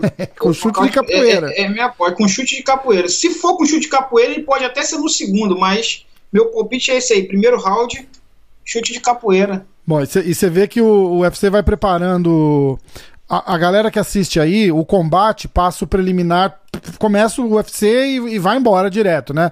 Aqui uhum. a, a parte legal das divisões é que você consegue observar aonde eles estão colocando devagarzinho a ficha deles, entendeu? Porque uhum. eles gostam do, do, no finalzinho do card preliminar, antes de entrar no pay-per-view, eles gostam de botar uma luta muito boa ou um cara de nome. E, e, aqui você vê já, por exemplo, o Eliseu é a penúltima luta antes do Ozdemir. Que eles insistem no Ozdemir, né? vamos, vamos, vamos, vamos nessa. E aí, o Eliseu estando ali já, já é aquela coisa, tipo, eles esperam que é, que é uma luta boa, que vai dar uma, uma audiência, vai segurar a audiência ali pra luta do Ozdemir, que já é um cara mais conhecido. E aí, logo depois dessa, já começa o card principal. E, bicho, que card principal, né? que card principal, né, cara? Primeira luta do card principal. E agora a gente começa as, as suas apostas. E eu, eu, vou, e eu vou falar quais foram os nossos picks, mas. É, não se sinta obrigado a, a, a, seguir nenhum. Vamos nessa, ó. Primeira luta do card principal é Amanda Ribas contra Paige Van Zandt. Eu, eu vou soltar o podcast que eu gravei com a Amanda na semana da luta dela, que a gente gravou semana passada. Foi a semana da luta dela. Aí, ó, Carcassinha escolheu Amanda Ribas, nocaute no segundo. Eu vou de Amanda Ribas, submission no segundo. Agora manda a sua aí. Eu vou igual Carcassinha. Na verdade, eu já tinha pensado nisso. Nocaute no segundo round. Nocaute no segundo. É, é, essa essa Paige Van Zandt, essa menina é boa, ela não é ruim não, mas ela é mas é melhor ela não como é modelo. tudo isso, né? Não, ela é melhor como modelo. É. Ela, ela... Na, na, verdade, o UFC investe nela, acho que ela é bonita, eles querem a mulher caramba, bonita. É, é exato. Né? Acho que é isso. Eu gosto até dela. Tem, eu já vi algumas lutinhas dela agradáveis. Ela é raçudinha, mas... cara. Ela, é... tem garra, é bonitinha e tem garra. Já ajuda ah, bastante, é. né? Já ajuda mas bastante. Não vai, aguentar, não vai aguentar a Amanda, não. Não vai, não. Não vai. E eu acho que a Amanda não vai, não vai jo é, jogar pro chão pra tentar alguns jiu-jitsu ali finalizar, porque a Amanda vai ver que ela não vai aguentar na porrada. Então vai ficar trocando a Pode porrada ser. e vai nocautear. Pode ser. Por isso que eu não acredito a, no jiu-jitsu. A minha, a minha aposta era, é, é, é praticamente parecida, só que é, é, aquela hora que o, que o outro entra em desespero, vai, acha que ela vai estar tá levando umas porradas já e vai tentar botar ela no chão e aí vai, vai, vai, vai se ferrar na, na, na, na submission ali. Mas de qualquer forma, porra, a torcida aqui é mil por cento pra, pra Amandinha, né, cara? Vai Amanda, com tudo, é. vai arrebentar. A Amanda falou que, a, que ela acha que a Paige é perigosa, cara. Ela fala, picho, ela vem meio pro. pro pro foda-se. né? tipo, ela vem pra cima e de repente pega alguma coisa, então ela tá. tá e, e tá certíssima ela, né, cara? Tem que ficar preocupada mesmo. Se não, o dia que não ficar preocupada, vai, vai dar algum pepino. Então tem que, tem que ficar com o radarzinho ligado ali mesmo. Ó, aí mudamos. Próxima luta: Jéssica Andrade e Rose Namajunas. A, a, a, revanche. E essa, essa é dura, cara. Essa é, é, é, é dura de escolher. cara, eu posso, eu posso falar o meu antes de você falar? Sem dúvida. Vamos lá. É, eu aposto, eu torço para que a Jéssica vença nos pontos. Por quê? Se a Jéssica nocautear a Rose, a Rose vai fazer igual a Honda. Vai aposentar, vai ficar em depressão e não vai lutar mais. Uhum. Então a minha torcida é para que a Jéssica vença ela nos pontos. A Jéssica não vai afobada igual foi afobada com a chinesa e nem afobada com a Rose, porque a Jéssica foi afobada com a Rose lá também. Porque eles já estão preparando a cabeça dela esse tempo todo para essa luta. Então vai ser trocação, é porrada. Boa. Se aparecer uma boa, ela vai tentar nocautear ou finalizar. Finalizar eu não acredito. Nocautear ela vai tentar. Mas eu acho que essa. Eu torço para que essa luta. E, e, vou apostar que essa luta vai para decisão dos árbitros e a, e a Jéssica vencendo aí decisão, decisão unânime. É um. Então é, é, o, teu, o teu palpite é Jéssica Decision, certo?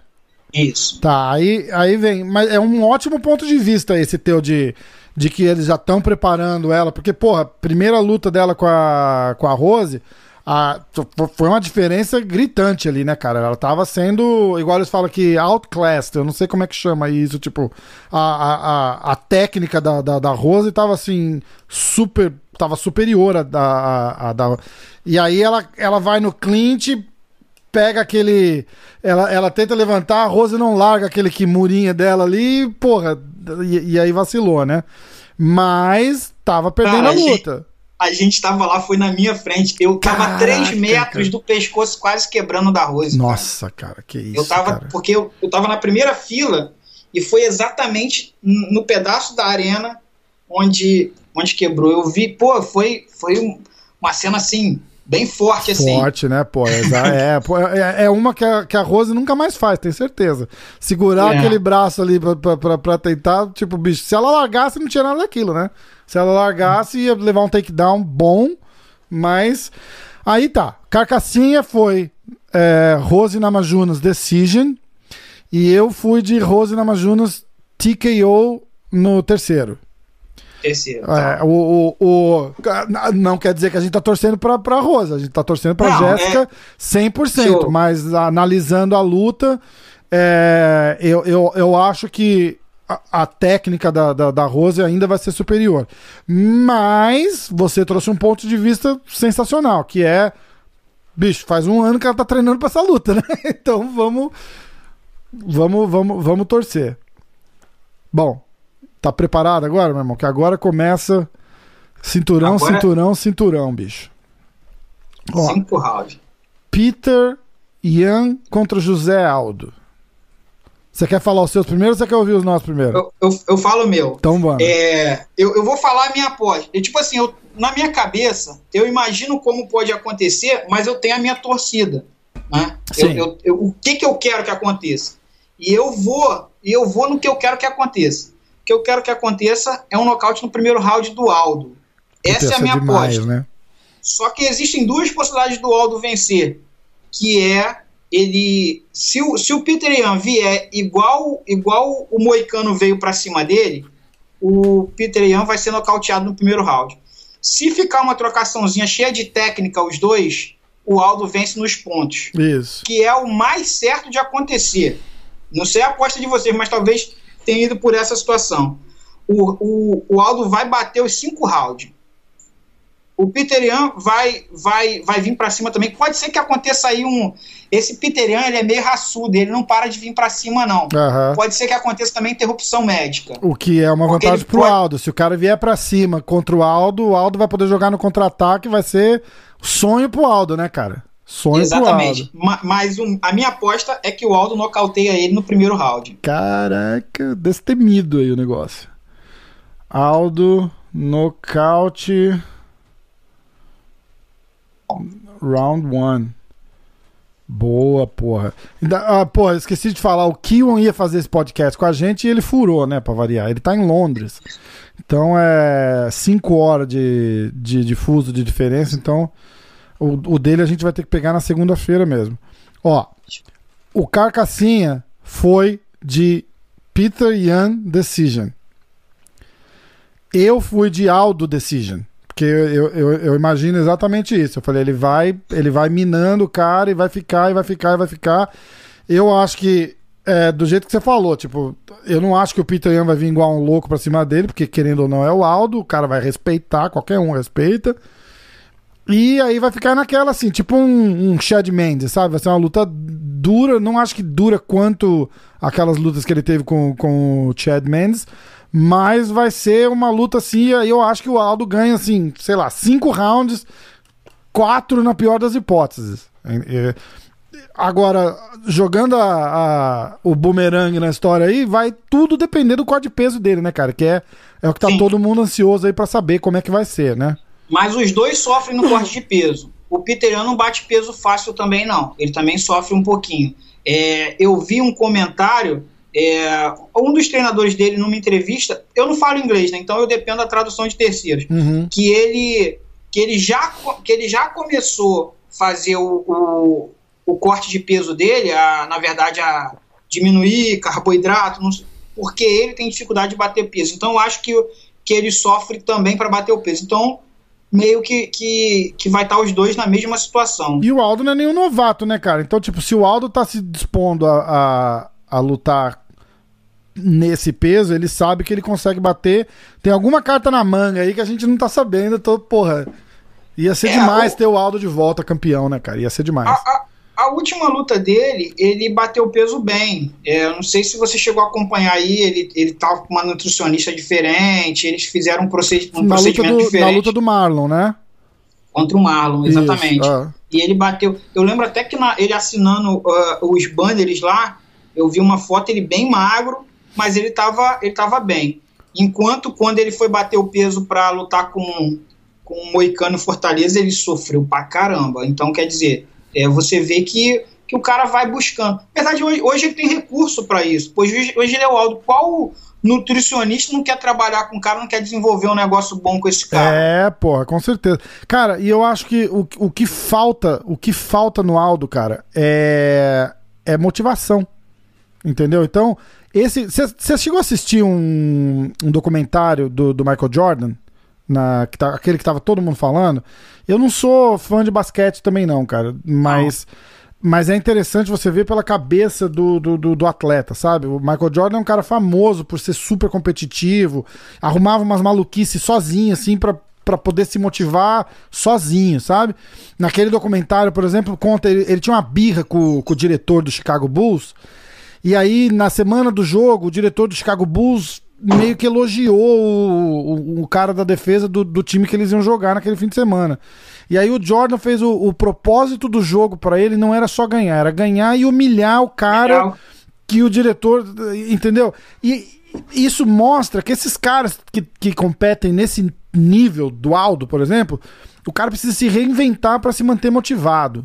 Entendeu? E de repente Cara, de repente é isso. Tipo, fala, porra, é, eu vou pra categoria de baixo porque eu vou precisar treinar mais, eu vou precisar comer menos, eu vou ter que. So... Tem cara que gosta de sofrer, cara. E eu tenho que ficar naquela amargura, assim, porque é ali que eu funciono, entendeu? Você nunca sabe o que passa na cabeça do cara, entendeu? Nunca. Uma das coisas que eu queria muito fazer, cara, era entrevistar o Barão aqui um dia e, e, e, chegar para ele de jogo aberto, falar, bicho, me conta de coração, cara, o que, que aconteceu com você? Porque não foi só a derrota pro Dillashaw. Pode ter sido usada entrando, não consegue mais bater o peso do jeito que tinha que bater. Pode ser um milhão de coisas. O cara conta que você nunca falou para ninguém o que aconteceu.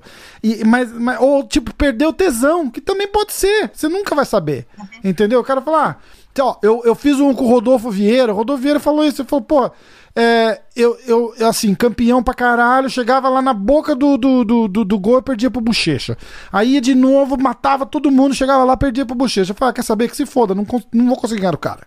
Vou, o cara tá num nível que eu não acho que eu vou conseguir chegar, eu, eu, eu preciso me desafiar. Tentar ganhar do cara não tá me desafiando mais. Entendeu? Então, eu, uhum. aí ele falou, porra, eu vou, vou pro MMA. E, e, e, às vezes a cabeça do, dos caras funciona diferente, entendeu? às vezes o, o, Aldo não se motiva tentando ganhar do McGregor, ou tentando ser campeão, ou tentando ganhar do Holloway, que por sinal eu acho que 10 lutas do Aldo com o Holloway, o estilo é tão ruim para ele que ele perde as 10. Eu, é, entendeu? Eu então é, porra. Então, é, é, é, nessa, nessa história do Aldo aí, cara, eu, eu sou Aldo 100%, cara, 100%. E eu ainda eu fico batendo naquela tecla que ele ia matar o Cerrudo, cara. Pena que não aconteceu. Porque o Cerrudo é marrento, bicho, mais marrento. Que eu ia gostar de ver ele perder pro Aldo ali. É. Eu, eu gosto do Cerrudo. Eu gosto caramba. dele também, cara, mas é, ele precisa daquele. É, Tomar uma porrada pra daquele, dar. Uma, venha, venha. Baixar a bola. Encontrar, ele precisa encontrar Jesus ali pra, pra, pra aprender Pô, que a vida não é assim. E ele e ele tem o técnico mais louco do mundo ainda, que é o Albarracin, pô. Aí é, como é que o cara vai andar é. normal? Não, essa, esse, essa aposentadoria dele aí foi, é, é Albarracin 100% escrita, né? Eu consigo ver o Albarracin no ouvido dele falando assim: vai lá, diz que vai aposentar, diz que vai aposentar porque eles vão te dar mais dinheiro. Caiu do cavalo. Caiu do cavalo. Pô, ali é foda. Ó, então vamos. É, Comem Event Alexander Volkanovski contra Max Holloway. Essa vai ser uma lutaça, né, cara? Vai ser uma lutaça. O Volkanovski vence o Max Holloway no terceiro round, também por Caraca. nocaute. Cara, eu vou te falar, eu não vejo ninguém na categoria para vencer o Volkanovski hoje. Tá foda, né? Esse cara é bom demais, cara. Eu vou te falar, ele é um ele é um ele, ele é um monstro, cara. Eu quando eu vi esse cara estreando no UFC, eu, eu, eu comecei a comentar, eu falei, cara, vamos ficar de olho nesse moleque, que esse moleque é bom. E o cara, e o cara é um monstro, cara. Muito, né, cara? Muito eu forte. Eu gosto né? muito da luta. Eu gosto do Roller. Eu lembro do Roller. O Roller era o moleque mais novo do UFC, tinha um papo desse, né? é. né? O UFC tinha a maior coisa com o Roller. Eu gostava das lutas do Roller, mas. E vou te falar, Roller venceu o Aldo de uma forma assim que não tem o que argumentar. Não tem. A, primeiro eu tava lá, eu assisti tudo de perto. Mas o Volkanovski, eu acho que hoje ele é o melhor da categoria. Não tem ninguém na categoria melhor do que ele. É, não aquela... tem ninguém hoje que tire ele, não. É, e aquela luta dele com o Aldo, o que, que, você, que, que você achou também? Não teve. Foi, foi, foi mais dura, mas não, não, não teve. Não teve mimimi também, não, né? Eu acho que a única coisa que deu uma, uma que deu uma certa vantagem na cabeça do Volkanovski pro Aldo foi o fato de estar no Brasil, cara. Você acha? Foi só isso, eu acho. É, apesar de que ele levava na brincadeira. Quando eu encontrei com o Volkanovski no hotel, é assim, de cara, eu encontrei com ele no hotel, eu já vim na direção dele gritando assim, cantando assim, uh, vai morrer, uh, vai morrer. E ele riu, ele riu, tirou, tirei uma foto com meu filho, meu filho tem uma foto com ele e tal, tirei foto com ele. O técnico dele, o técnico dele me deu uma camiseta do, do da equipe deles e tal. Uhum. Mas eu acho que o cara, tipo assim, acho, tirou isso de letra. Mas eu acho que quando ele entrou na arena, a arena toda gritando, eu acho que deu uma mexidinha. Mas, tipo assim, eu acho que foi impecável o jogo dele. E eu acho que vai ser a mesma coisa com, com o Max. Com eu Max. acho que o Max não, não, vence ele, não. Como foi, a, como foi a primeira luta? Eu também acho que não. Eu acho que. É, e é engraçado, né, cara? Porque a gente fala de estilo, de. de, de como é que chama de o reach aí? É como é que chama? Tipo, o, o a distância, o tamanho do, do, do, cara é. Ah, sim, é. é, é como é que Envergadura. É, envergadura. A gente fala de estilo, a envergadura, envergadura. Do, do, do, Max, do, do Holloway é, é muito maior é, do que a é, dele. Então, no papel é para funcionar mil por cento, né, cara? Eu acho que a motivação do Holloway é maior do que a do, do, do Volkanovski. O UFC não dá moral pro Volkanovski. Você não, não vê os caras fazer uma. dar uma moral para ele. Verdade mas mesmo assim, eu acho Verdade. que esse cara vai, vai ficar aí como campeão aí uns bons dois anos no mínimo aí, na é, minha cabeça. Pode é. ser que chegue um moleque bom aí e tal, ou ele se, se machuque, né? Espero que não, mas sim, é, sim. É, pode acontecer. Tirando isso, esse moleque ainda fica aí uns dois anos aí como campeão nessa categoria. Concordo, eu concordo também. Ó, é a, o pique do Carcassinha foi Max Holloway nocaute no segundo. É, é destemido, né? O, o meu foi Volkanovski nocaute no quarto. Uhum. E aí você pegou o Volkanovski nocaute no terceiro. Terceiro. Tá, Show. fechado então. Então vamos, vamos nessa. Aí, evento principal. Que essa, essa eu acho que é, que é a luta mais dura de todas aí do, do, da, da história. E e essa é a, era 99% da graça de assistir o UFC, né, cara? Porque você, uhum. você pode achar o que você quiser, pode botar no papel do jeito que você quiser, não dá para saber o que vai acontecer. Entendeu? Uhum. Não dá para saber. A gente tem o favorito, tem o, o que for, mas não dá para saber o que vai acontecer. Mas a gente arrisca, né, cara? Usman versus Durinho, cara. O que, que vai rolar? Cara, é, infelizmente o Durinho não leva isso, na minha opinião, não leva. o meu grupo vai, o meu grupo vai ver isso e vão ficar puto pra caramba. Pô, o cara, o cara fez a live comigo, ele acabou de lutar, fez a live com a gente. O Durinho? É, Durinho, o UFC de Brasília, cara. Pô, a gente tirou uma foto com ele nas, no, no, nos braços, cara.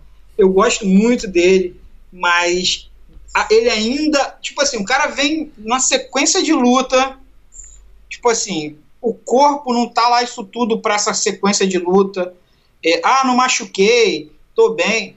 Tirou o ex-campeão pra nada. Pra nada, pra nada. Tipo, pra nada. pareceu amador ali. Não precisa. Porque, tipo, Tyron Kane, né? Tipo, não, não, não, é. não tinha que estar tá ali com ele. Foi absurdo. Absurdo. Mas, mas eu acho que eu acho que o Usman leva essa. Infelizmente, tipo assim, eu gosto do Usman também. É, se, se fosse contra qualquer outro, a minha torcida era do Usman. Uhum. Entendeu? Fosse com qualquer um outro, e até contra alguns brasileiros aí, minha torcida era do Usman. Eu, claro que eu tô torcendo pelo Durinho. Pô, que Deus tenha. Faça um milagre lá, mas. Não, não, assim, humanamente falando, fazendo uma análise fria da luta, Sim. o Usman vence na, na, nos pontos. O Usman leva nos pontos. Decision, o Usman é. sabe, conhece o Durinho, conhece o, a, a forma de treino do Durinho, sabe de toda, de como que o Durinho tá, das últimas. Pô, o cara. E o cara é um monstro. O cara é um e monstro. o cara é duro pra caramba. É um eu, já, eu já topei com ele umas duas, três vezes aqui no, na academia do Renzo. E é, é, engraçado, né, cara? Porque não, não, não rola um away em volta do cara. Então, tipo assim, tá assim, ah, David Brent aqui, o cara assim, aí às vezes passa o George St. Pierre na tua frente. Se você não prestar atenção, você não, você não sabe quem é. Entendeu? Porque tá todo mundo ali é, de, de, de hash guard, shorts tal, passa treinando, tal, não sei o quê. Aí tem um. Você entra no Renzo, é, você desce, que é onde tem o, o, o, tatame azul lá, né? O pessoal chama de do, o Blue Basement, que é o porão azul. E aí, se você subir, lá em cima tem tatame e tem um cage. É, um, tem um, aliás, tem um tatame, um ringue de boxe e um cage na, na, no, no terceiro andar ali. Aí a gente tava lá, tal, não sei o que, eu tava fazendo uma aula particular, acho que com o Neyman ou com o Robicinho. E aí tinha um negão batendo pad lá no, no Cade, cara, não sei o que, papapá, papapá, papapá. Eu falei, caralho, eu já vi esse cara em algum lugar, cara. E eu, eu fazendo a minha aulinha lá, e o cara batendo pad lá e não sei o que. E aí, aí passou, eu falei pro Robson, eu falei pro cara, eu falei, pô, quem que é esse cara aí? Ele falou, porra, esse é o Usman. Eu falei, caralho, bicho. Eu falei, é o Usman, é foda, né, cara? É foda. Aí passou assim, porra, tem uma a história com o Khabib, quando eu, eu, bati uma foto com o Khabib, eu não aguentei, né, cara? Dois caras na vida só que eu pedi pra tirar foto ali no Renzo foi o, o Saint-Pierre e o Khabib. Eu nunca incomodo ninguém ali. Eu conheço todo mundo, mas ali não tem jeito, né? Mas o Khabib, cara, marrento, bicho, tava fazendo, tava fazendo um aquecimento só, semana da luta com o Kona, Tava só aquecendo, eu tava lá treinando. E aí eles chegaram, eu já tava lá em cima. Eles chegaram para fazer o aquecimento deles, então, tipo, quem tava ali ficou, não deixaram ninguém mais subir, porque aí para a academia, né? O Khabib entrou, os caras querem ver, os caras querem sentar para ver, pede para tirar foto, aí o cara não consegue treinar. Mas eu já tava ali, eu peguei, fiquei sentado quietinho, só vendo o aquecimento do cara. Monstro, né? Absurdo, assim. Absurdo. Ele tava rolando com o Black Belt, depois eu te conto quem é. E pegou o cara assim, em 3 minutos, deve ter pego o cara umas 10 vezes, mas antes de pegar, ele largava. Você via que ele ia pegar, ele largava e começava de novo, entendeu? Ele só queria aquecer mesmo. Aí acho que tava o David Brent batendo, é, batendo manopla no ringue. Né, eles estavam no tatame e o David Brent acho que estava batendo manopla no ringue. Não lembro se agora se é o David Brent ou se era o Randy Brown, algum dos caras ali. E eu tava no finalzinho do treino dele e tal, não sei o que. Eu falei, vou parar de babar o ovo aqui e vou ver o treino do, do, do, do Brent ali. Aí eu fiquei do lado do ringue. E aí ele veio. O Khabib veio, tipo assim, botou a mão no meu ombro e deu uma debruçada assim pra olhar no, no, no ringue quem tava, né? Aí eu, a hora que ele encostou em mim, eu olhei. Eu falei, ei, como é que tá? Tal, me cumprimentou, sacolhou. Ali foi a hora que eu falei, pô, vem cá, deixa eu tirar uma foto com você. E aí ele parou com aquela cara de pouquíssimos amigos e tirou uma foto comigo. Tinha um cara que tava ali também sentado olhando com a máquina fotográfica na mão. E aí o Khabib tava saindo, ele ficou meio que parando na frente, assim, não sei o que. Aí o Khabib virou pra ele e falou assim: My brother, why are you blocking my way? Tipo, por que, que você tá bloqueando meu caminho? Sai da minha frente, tá ligado? Aí, deixa eu só tirar uma foto. Aí o Khabib faz aquela cara de tipo. Tipo, porra, né? Que saco. Mas é foda. Ele, ele, é assim mesmo. Eu tenho uma foto com ele em Curitiba. Acho que um dos irmãos dele lutou e aí eu consegui tirar uma foto com ele em Curitiba. Muito louco. Eu, te, eu te mando depois dessa daí. Aí eu vou te contar quem que era o, o cara que ele tava rolando também, que vai lutar logo. Você vai, você vai ficar surpreso. Oh. Cara, é, é, é, essa história que a gente tá falando. O Usman, cara, é, é duríssimo. Você apostou o Usman Decision, é isso? Decisão, isso aí. Porra, ó, o Durinho tá chateado comigo, cara. Eu criei uma confusão com o Durinho e com o Davi Ramos aqui sem, sem saber, viu? Você soube dessa não? Não. Depois eu te conto. Depois eu te conto. Durinho tá, tá, tá triste comigo, mas eu apostei nele aqui pra essa luta. Pera aí. É, Usman Decision. Bom, Carcassinha escolheu o Usman Decision. Eu escolhi, ó, agora o destemido aqui fui eu, e preciso ganhar uma moral de volta com o Durinho, né? Eu botei Durinho, Submission no segundo. É! Os caras não estão muito suados ainda. O, é uma possibilidade. O Usman vai botar no chão. Eu, eu, pro primeiro eu não escolhi, porque o primeiro é muito destemido, né? Tipo, eu falei, pô, o primeiro vai ser foda. É, seria o ideal pro Submission, mas eu não acho. Eu acho que os dois, por treinarem juntos e se conhecerem do jeito que se conhece, o primeiro round vai ser bem chato. Eles vão ficar ali, vai estar tá cheio de finta, um tentando sentir o outro, entendeu? Fato curioso, no meu podcast com o Durinho, é, eu pergun foi a hora que causou a, a, a briga com, com, o Davi Ramos. Eu perguntei para ele, falei, bicho, você acha que ele tinha acabado de. Ele tinha ganhado ou não? Não, foi na semana. Uma semana antes da luta com o Woodley. E aí eu falei, já, tipo, os, os caras os cara se amarram, que você já fala assim, tipo, eu vou esquecer essa luta que eu sei que você vai ganhar. Vamos falar da próxima. Pô, você ganhou do Woodley, você vai disputar o cinturão. Se não for na próxima luta, vai ser a outra. E você acha que vai estragar a amizade de vocês? Porque, pô, vocês treinam juntos, você acha que vai dar uma azedada? Como é que vai ser? Ele falou, cara, eu acho. Foi, eu acho que vai, a gente é amigo, mas não é tão amigo assim. Ele já começou a se, se separar, né?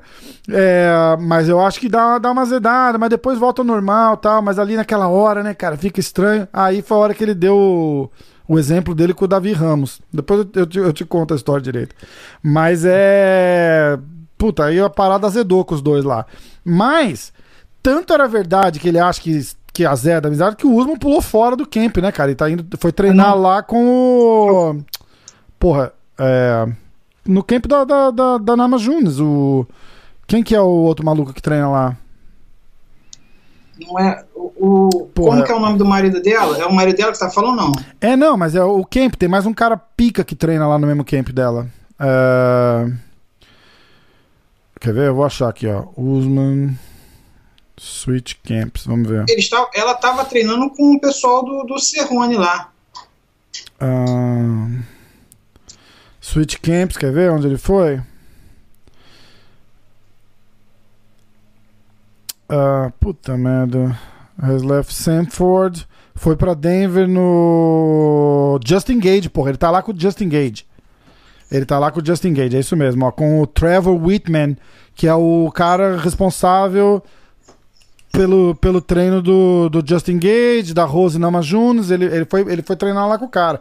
Ou seja, mesmo o coach dos dois, o Henry Ruft, falou, falou, porra, eu não vou, não vou treinar nenhum dos dois. Não vou acompanhar nenhum dos dois e não vou participar do treinamento de nenhum dos dois. Eles têm as equipezinhas separadas lá, mas o Usman não quis arriscar, não, cara. O cara é Chega essa hora é foda, né, cara? Né? Não, é, é, é, tudo o cara tem a perder ali, né, cara? E é um esporte coletivo, entre aspas, né? De coletivo é, ali exatamente. não tem nada. É complicado. Antigamente eu acho que isso era, era muito mal visto. A própria questão aí dessa, dessa briga aí do, do Belfort com o Anderson Silva a vida toda é por conta disso, é. por conta de uma equipe, algum. Mas você vê que hoje em dia, é, sei lá, no, no jiu-jitsu você vai para o jiu-jitsu e, e, luta com o teu companheiro da equipe. Isso. É, meu filho foi pro campeonato, campeonato e chegou lá, teve que lutar com quem treinava com ele. Então, tipo assim, é. Mas o cara que vem do jiu-jitsu tem uma cabeça melhor para essas coisas. Entendeu? Porque uhum. até para perder o cara tem uma cabeça melhor. Porque, tipo, você pega um cara de alto nível, tipo o Rodolfo Vieira, eu tava falando com ele. Ele falou, cara, se eu perder não é o fim do mundo. Perder, levanta a cabeça e vou pra próxima. Eu falei, é, mas isso é você. Né? Porque você tá acostumado a competir num alto nível que você não vai conseguir ganhar 100% das suas lutas no jiu-jitsu. Se você faz, porra, 150 lutas no ano, você vai perder umas 20 ali. Entendeu? Então, é, o, o cara tá mais acostumado com aquele, com aquele sentimento de, de, de derrota e com, com lutar com o cara do, do, do mesmo time, né, cara? Esses caras estão acostumados.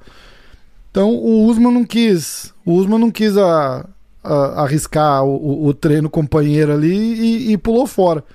Mas aquilo que você falou eu acho que vale pros dois lados, cara. Do Usman conhecer os, as armas do Durinho e o Durinho também conhece as armas do Usman, não acha? Sim, sim. Isso é certo. Mas, mas é o que eu, na minha cabeça, é, o Durinho precisava de pelo menos mais uma luta, ou eu, eu acho que, tipo assim, ele tinha que ter tido um tempo maior de camp. Isso. Eu acho que ele tinha um tempo, tempo maior de recuperação. Exatamente. Ele não pegou, acho que não pegou gancho nenhum, mas mesmo assim, como é que você vai, vai agendar logo uma luta num prazo tão curto e uma luta tão importante. Quando foi a última luta dele com. Pô, vai dar um mês, não é? É, foi, foi não agora, não, não tem um mês ainda. Tô olhando aqui, ó. Foi dia. Pô, dia 30 de maio, cara. 30 é? de, fez um mês agora. Fez literalmente um mês ontem. Entendeu? Então, é, essa é a única. É, de todos os, os poréns, esse é o único que me pega, entendeu? O cara bater corte de peso duas vezes, tem, tem, tem tudo isso, entendeu? É, ele tá no peso de cima, sim, mas ainda assim eu te garanto que ele tá cortando peso, pra, pro peso de cima. Teve, teve uma, uma conversinha também chata na época que ele pediu para lutar com o Demian Maia, o Durinho. Aqui no Brasil mesmo teve maior falação de que, tipo assim, pediu para lutar num evento no Brasil, pediu para lutar com, com brasileiro e tal. É, um, tinha uma galera boa lá torcendo pelo Maia, né? Uma galera muito boa torcendo pelo, pelo Demian Maia é, contra, contra o Durinho. Mas deu Durinho. É. É, a única coisa que eu achei muito engraçado foi que o Durinho, em um dos comentários dele, ele disse que ele era a nova geração do, do jiu-jitsu, que ele era o, o herdeiro, vencendo o Demian Maia, ele seria o herdeiro disso mas ele nocauteou o cara, como é que vai ser? Foda, né? E, e, a luta dele com o Woodley? Porra, a mesma coisa, cara. Porrada, deu porrada no, no Woodley o tempo inteiro, cara, o tempo inteiro. Eu falei que se assiste aquela luta, você vê a diferença de estresse, de, de do nível de estresse dos dois ali, cara. A hora que o Woodley tá com as costas na grade, ele todo tenso, assim, com as pernas abertas pro Durinho não botar ele no chão. E, e, e, o Durinho ali na pressão, e aí troca. Aí o Woodley bota o Durinho com as costas na grade, o, o Durinho tá com as pernas, dá pra ver as pernas do Durinho até bamba. Tipo, porra, não tô nem aí, você vai me botar no chão, bota no chão, meu irmão, vamos, vamos nessa. Cara, você, você vê uma crescida de técnica do Durinho muito grande. Se você pegar a luta do Durinho contra o Michel Trator, uhum. que ele perdeu pro Trator, e pegar Durinho lutando hoje é outro Durinho. É cara. É outro cara, exatamente. Não, é, eu, é eu, eu, eu, torço, tipo assim, de coração eu, eu torço para que o Durinho vença, mas é, na cabeça eu não acredito nessa vitória. É muito difícil. Eu, eu, eu, concordo que é muito difícil, mas eu vou apostando mesmo, não estão apostando dinheiro mesmo, eu vou apostar submission no, no, segundo. Show. Show de bola. Escuta, você faz alguma coisa nessa, no dia das lutas? Você reúne com o pessoal, faz churrasco, você faz live? O que, que você faz? Então, a, é, quando a gente vai para os eventos, a gente tem as nossas brincadeiras que a gente faz lá. A gente chega uhum. dois dias antes do evento e a gente sempre faz alguma brincadeira. Tem uma que a gente se encontrou em Natal, um grupo, encont nos encontramos em Natal, o evento era em Fortaleza, e a gente foi de Natal para Fortaleza de carro. E aí a gente fez uma brincadeira de pedir carona e tal, na estrada. E aí o pessoal foi me filmando, pedindo cada cidade que a gente parava, parava na placa da cidade e eu lá com a plaquinha Fortaleza e tal. Cara, essa, quando a gente disparou Mas foi de carona imagens, de verdade ou era só sacanagem? Não, não, era só sacanagem. Ah, tá, só tá, que tá a gente, pô, uma viagem que ia durar, sei lá, seis horas, levou 12, porque a gente vinha parando fazendo isso. E aí, essa imagem da pedindo carona, uma TV aberta do Piauí fez uma reportagem sobre isso. Uma TV aberta, tipo uh, uh. É, TV Meio Norte. Uh. Fez uma. E aí botou isso no ar. É, um grupo de fãs do UFC, de todas as partes do Brasil, vieram e tal, e vieram de carona. Aí mostra a foto eu montado num jumentinho, eu com a placa pedindo carona. Cara, meu sogro, meu sogro é nordestino, meu ah. sogro viu isso, ligou desesperado pra minha mulher. Ai, o André tá no meio do sertão pedindo carona. E andando de jumento. Pra chegar em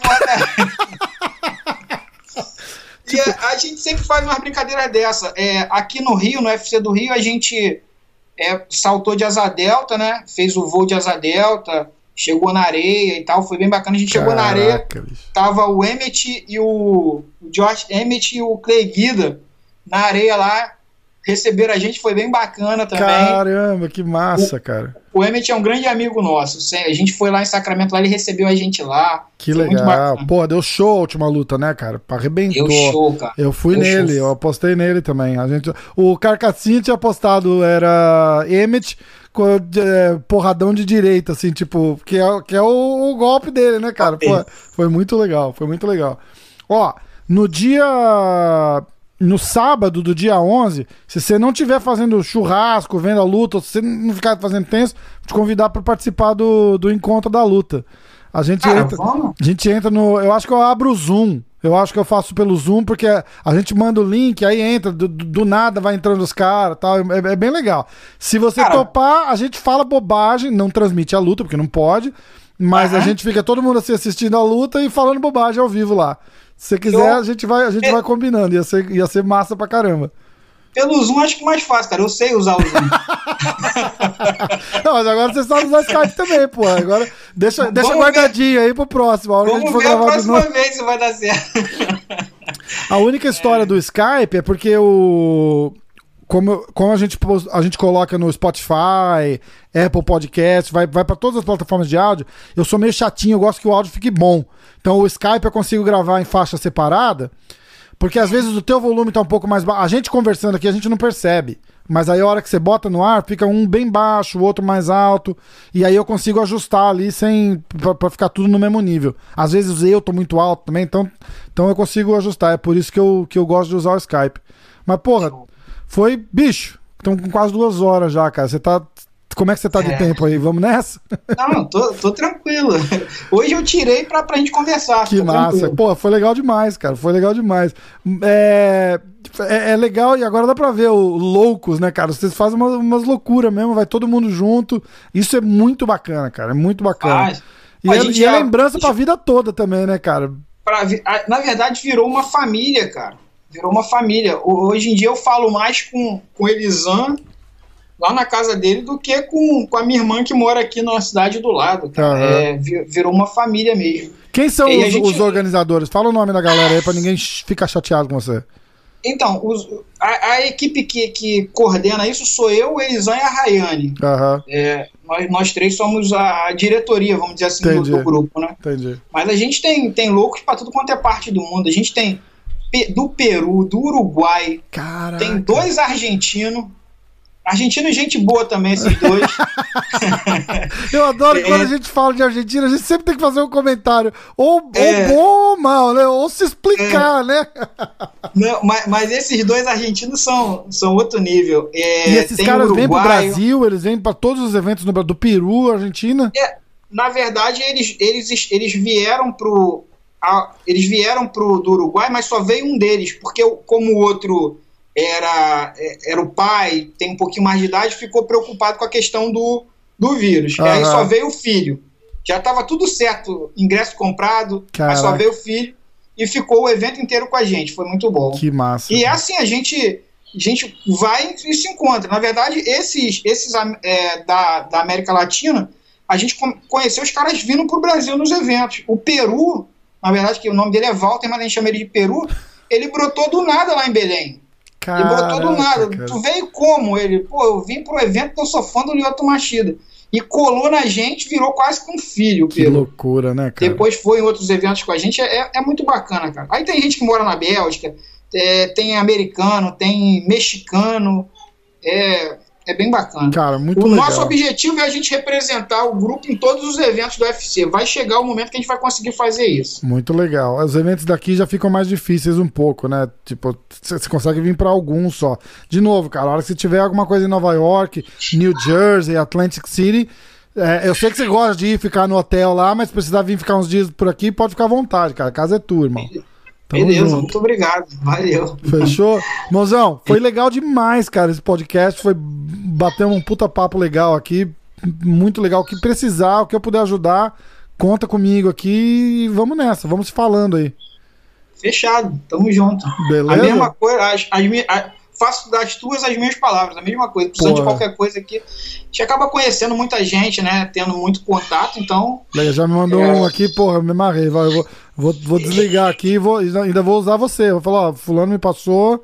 Talvez seja a forma de conseguir resolver. De repente, vamos ver. Já, tenta, já tentou, já tentou, mas de repente a gente tenta por todos os ângulos. Não tem. É não tem. Ia ser legal demais. Se rolar, eu trago você junto, a gente faz junto.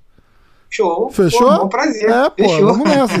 Se der certo, é pra comemorar mesmo, vamos comemorar todo mundo junto. Não tem essa. Não tem, é isso aí. Não tem egoísmo aqui, não. Irmãozão, a gente vai falando. Porra, demais. Fala do a página do, do, do Insta, onde é que a galera acha, se tem site, se. Então, se lançar, se jogar lá é, loucos.com, vai, vai cair no nosso Instagram. Com dois a Gente é, É, dois U's. Isso. A gente, só te, a gente só tem por enquanto o Instagram. A gente ainda não. não, não já, na verdade, o site já está pronto, mas a gente ainda não botou no ar. Uhum. Então, para achar, para ver nossas histórias lá, nossas publicações, nossa live. É, amanhã eu vou fazer uma live muito bacana com a Jennifer Maia, lá de Curitiba, da Shootbox de Curitiba. Vou fazer uma live com ela. Na semana que vem a gente faz uma live com, com o Wellington Turma que, e na outra. Que dia a live? É sempre nas quintas-feiras. Sempre nas quintas-feiras. Então, ó, quintas. eu vou botar esse podcast no ar na quarta. Então, a galera que estiver ouvindo hoje, na quarta, amanhã tem live lá no, na página dos loucos. Qual que é o horário? É sempre às 8 sempre às 20 horas do Brasil. Tá, fechado então. Vamos. E é fechado. com o Wellington Turman, a live. Na, na, nessa semana vai ser. Nessa semana da, que você vai postar vai ser com o Wellington Turman e na Isso. outra com o Marcelo Alonso. Ah, Marcelo Alonso, cara, Marcelo é... Alonso é demais, cara. Pô, até, até peguei o livro dele aqui hoje pra voltar a ler, ó. Olha que da dele. hora. Porra, eu procurei pra comprar aqui depois autografado. autografado que moral. Que moral. Eu até peguei procurei para comprar aqui e não achei, cara. Na Amazon só tem o. Só tem a versão digital. falei, pô, digital não quero, eu quero o, o, o livro assim mesmo. Vou, vou, vou, vou arrumar um lugar para comprar aqui para fazer a moral também, tem que fazer. É, pô, o cara. Cara, eu, eu acho que, que, tipo assim, é claro que os atletas são os principais, mas o cara é, é um dos, dos pilares do, do, do MMA no Brasil. Tudo, é esse né, cara. cara? É ele, porra, do jiu-jitsu também. É, tá ali desde o, desde o começo, cara. Depois, se você tiver um tempo, assiste o podcast que eu fiz com ele também, que a gente. Porra, Vou também assistir. foi duas horas de papo e, e ele fala de tudo. A gente falou bastante de Rickson porque foi na. Foi acho que a semana depois que o Rickson. O Rickson fez tipo duas entrevistas só aí da, na, na, uma pro Marcelo Alonso e uma pra mim, né? A moral, né? Tipo, como, como se eu tivesse perto, né? Eu falei pro Marcelo, falei, bicho, não sou jornalista e não tenho capacidade para ser, cara. Então é. Eu gostei do seu porque complementa o meu, porque eu não fiz pergunta nenhuma. A gente foi falando, deixei o, deixei o homem à vontade lá, vai, vai, vai, vai contando aí o que você quer. E o Marcelo não, o Marcelo já foi lá, oh, mas e isso, mas e aquilo, mas e aquilo, mas e aquilo. Foi, foi, foi bem legal, porque acabou ficando dois, dois shows diferentes, entendeu? E aí a gente falou, mas ele falou, porra, do nascimento do MMA, ele tava lá vendo, as brigas de academia. Pô, o cara tava ali no, no começo, né, cara? Não, não, não tem ninguém com mais autoridade jornalística para falar de MMA no Brasil do que o Marcelo Alonso. Não tem mesmo, não tem mesmo. Sensacional. Irmãozão, é, arroba loucos. Arroba loucos com, com dois U's. Dois U's, fechado. Eu vou botar é no, na tela aqui. Galera, segue lá e assiste as lives quintas-feiras 8 horas da noite, horário do Brasil. Tá, tá bombando, tá demais, cara. Só história boa. E a gente, porra, a gente vai se encontrar ainda num, num desses UFC aí, com certeza. Vamos. Vamos sim, vamos Fechou? sim. Andrezinho, Fechou. valeu demais pelo tempo, irmão. Obrigado pelas histórias aí. Foi muito massa, cara. A gente vai mantendo contato, vamos fazer de novo. E aí, dia 11, se você tiver de boa, a gente vai falando. Vem fazer o, o encontro da luta com a gente. Ia ser um prazer. Fechado. Tá fechado. Valeu, meu irmão. Um abraço, Muito obrigado. Obrigadão, irmão. Grande abraço. Fica com Deus. Aí, valeu.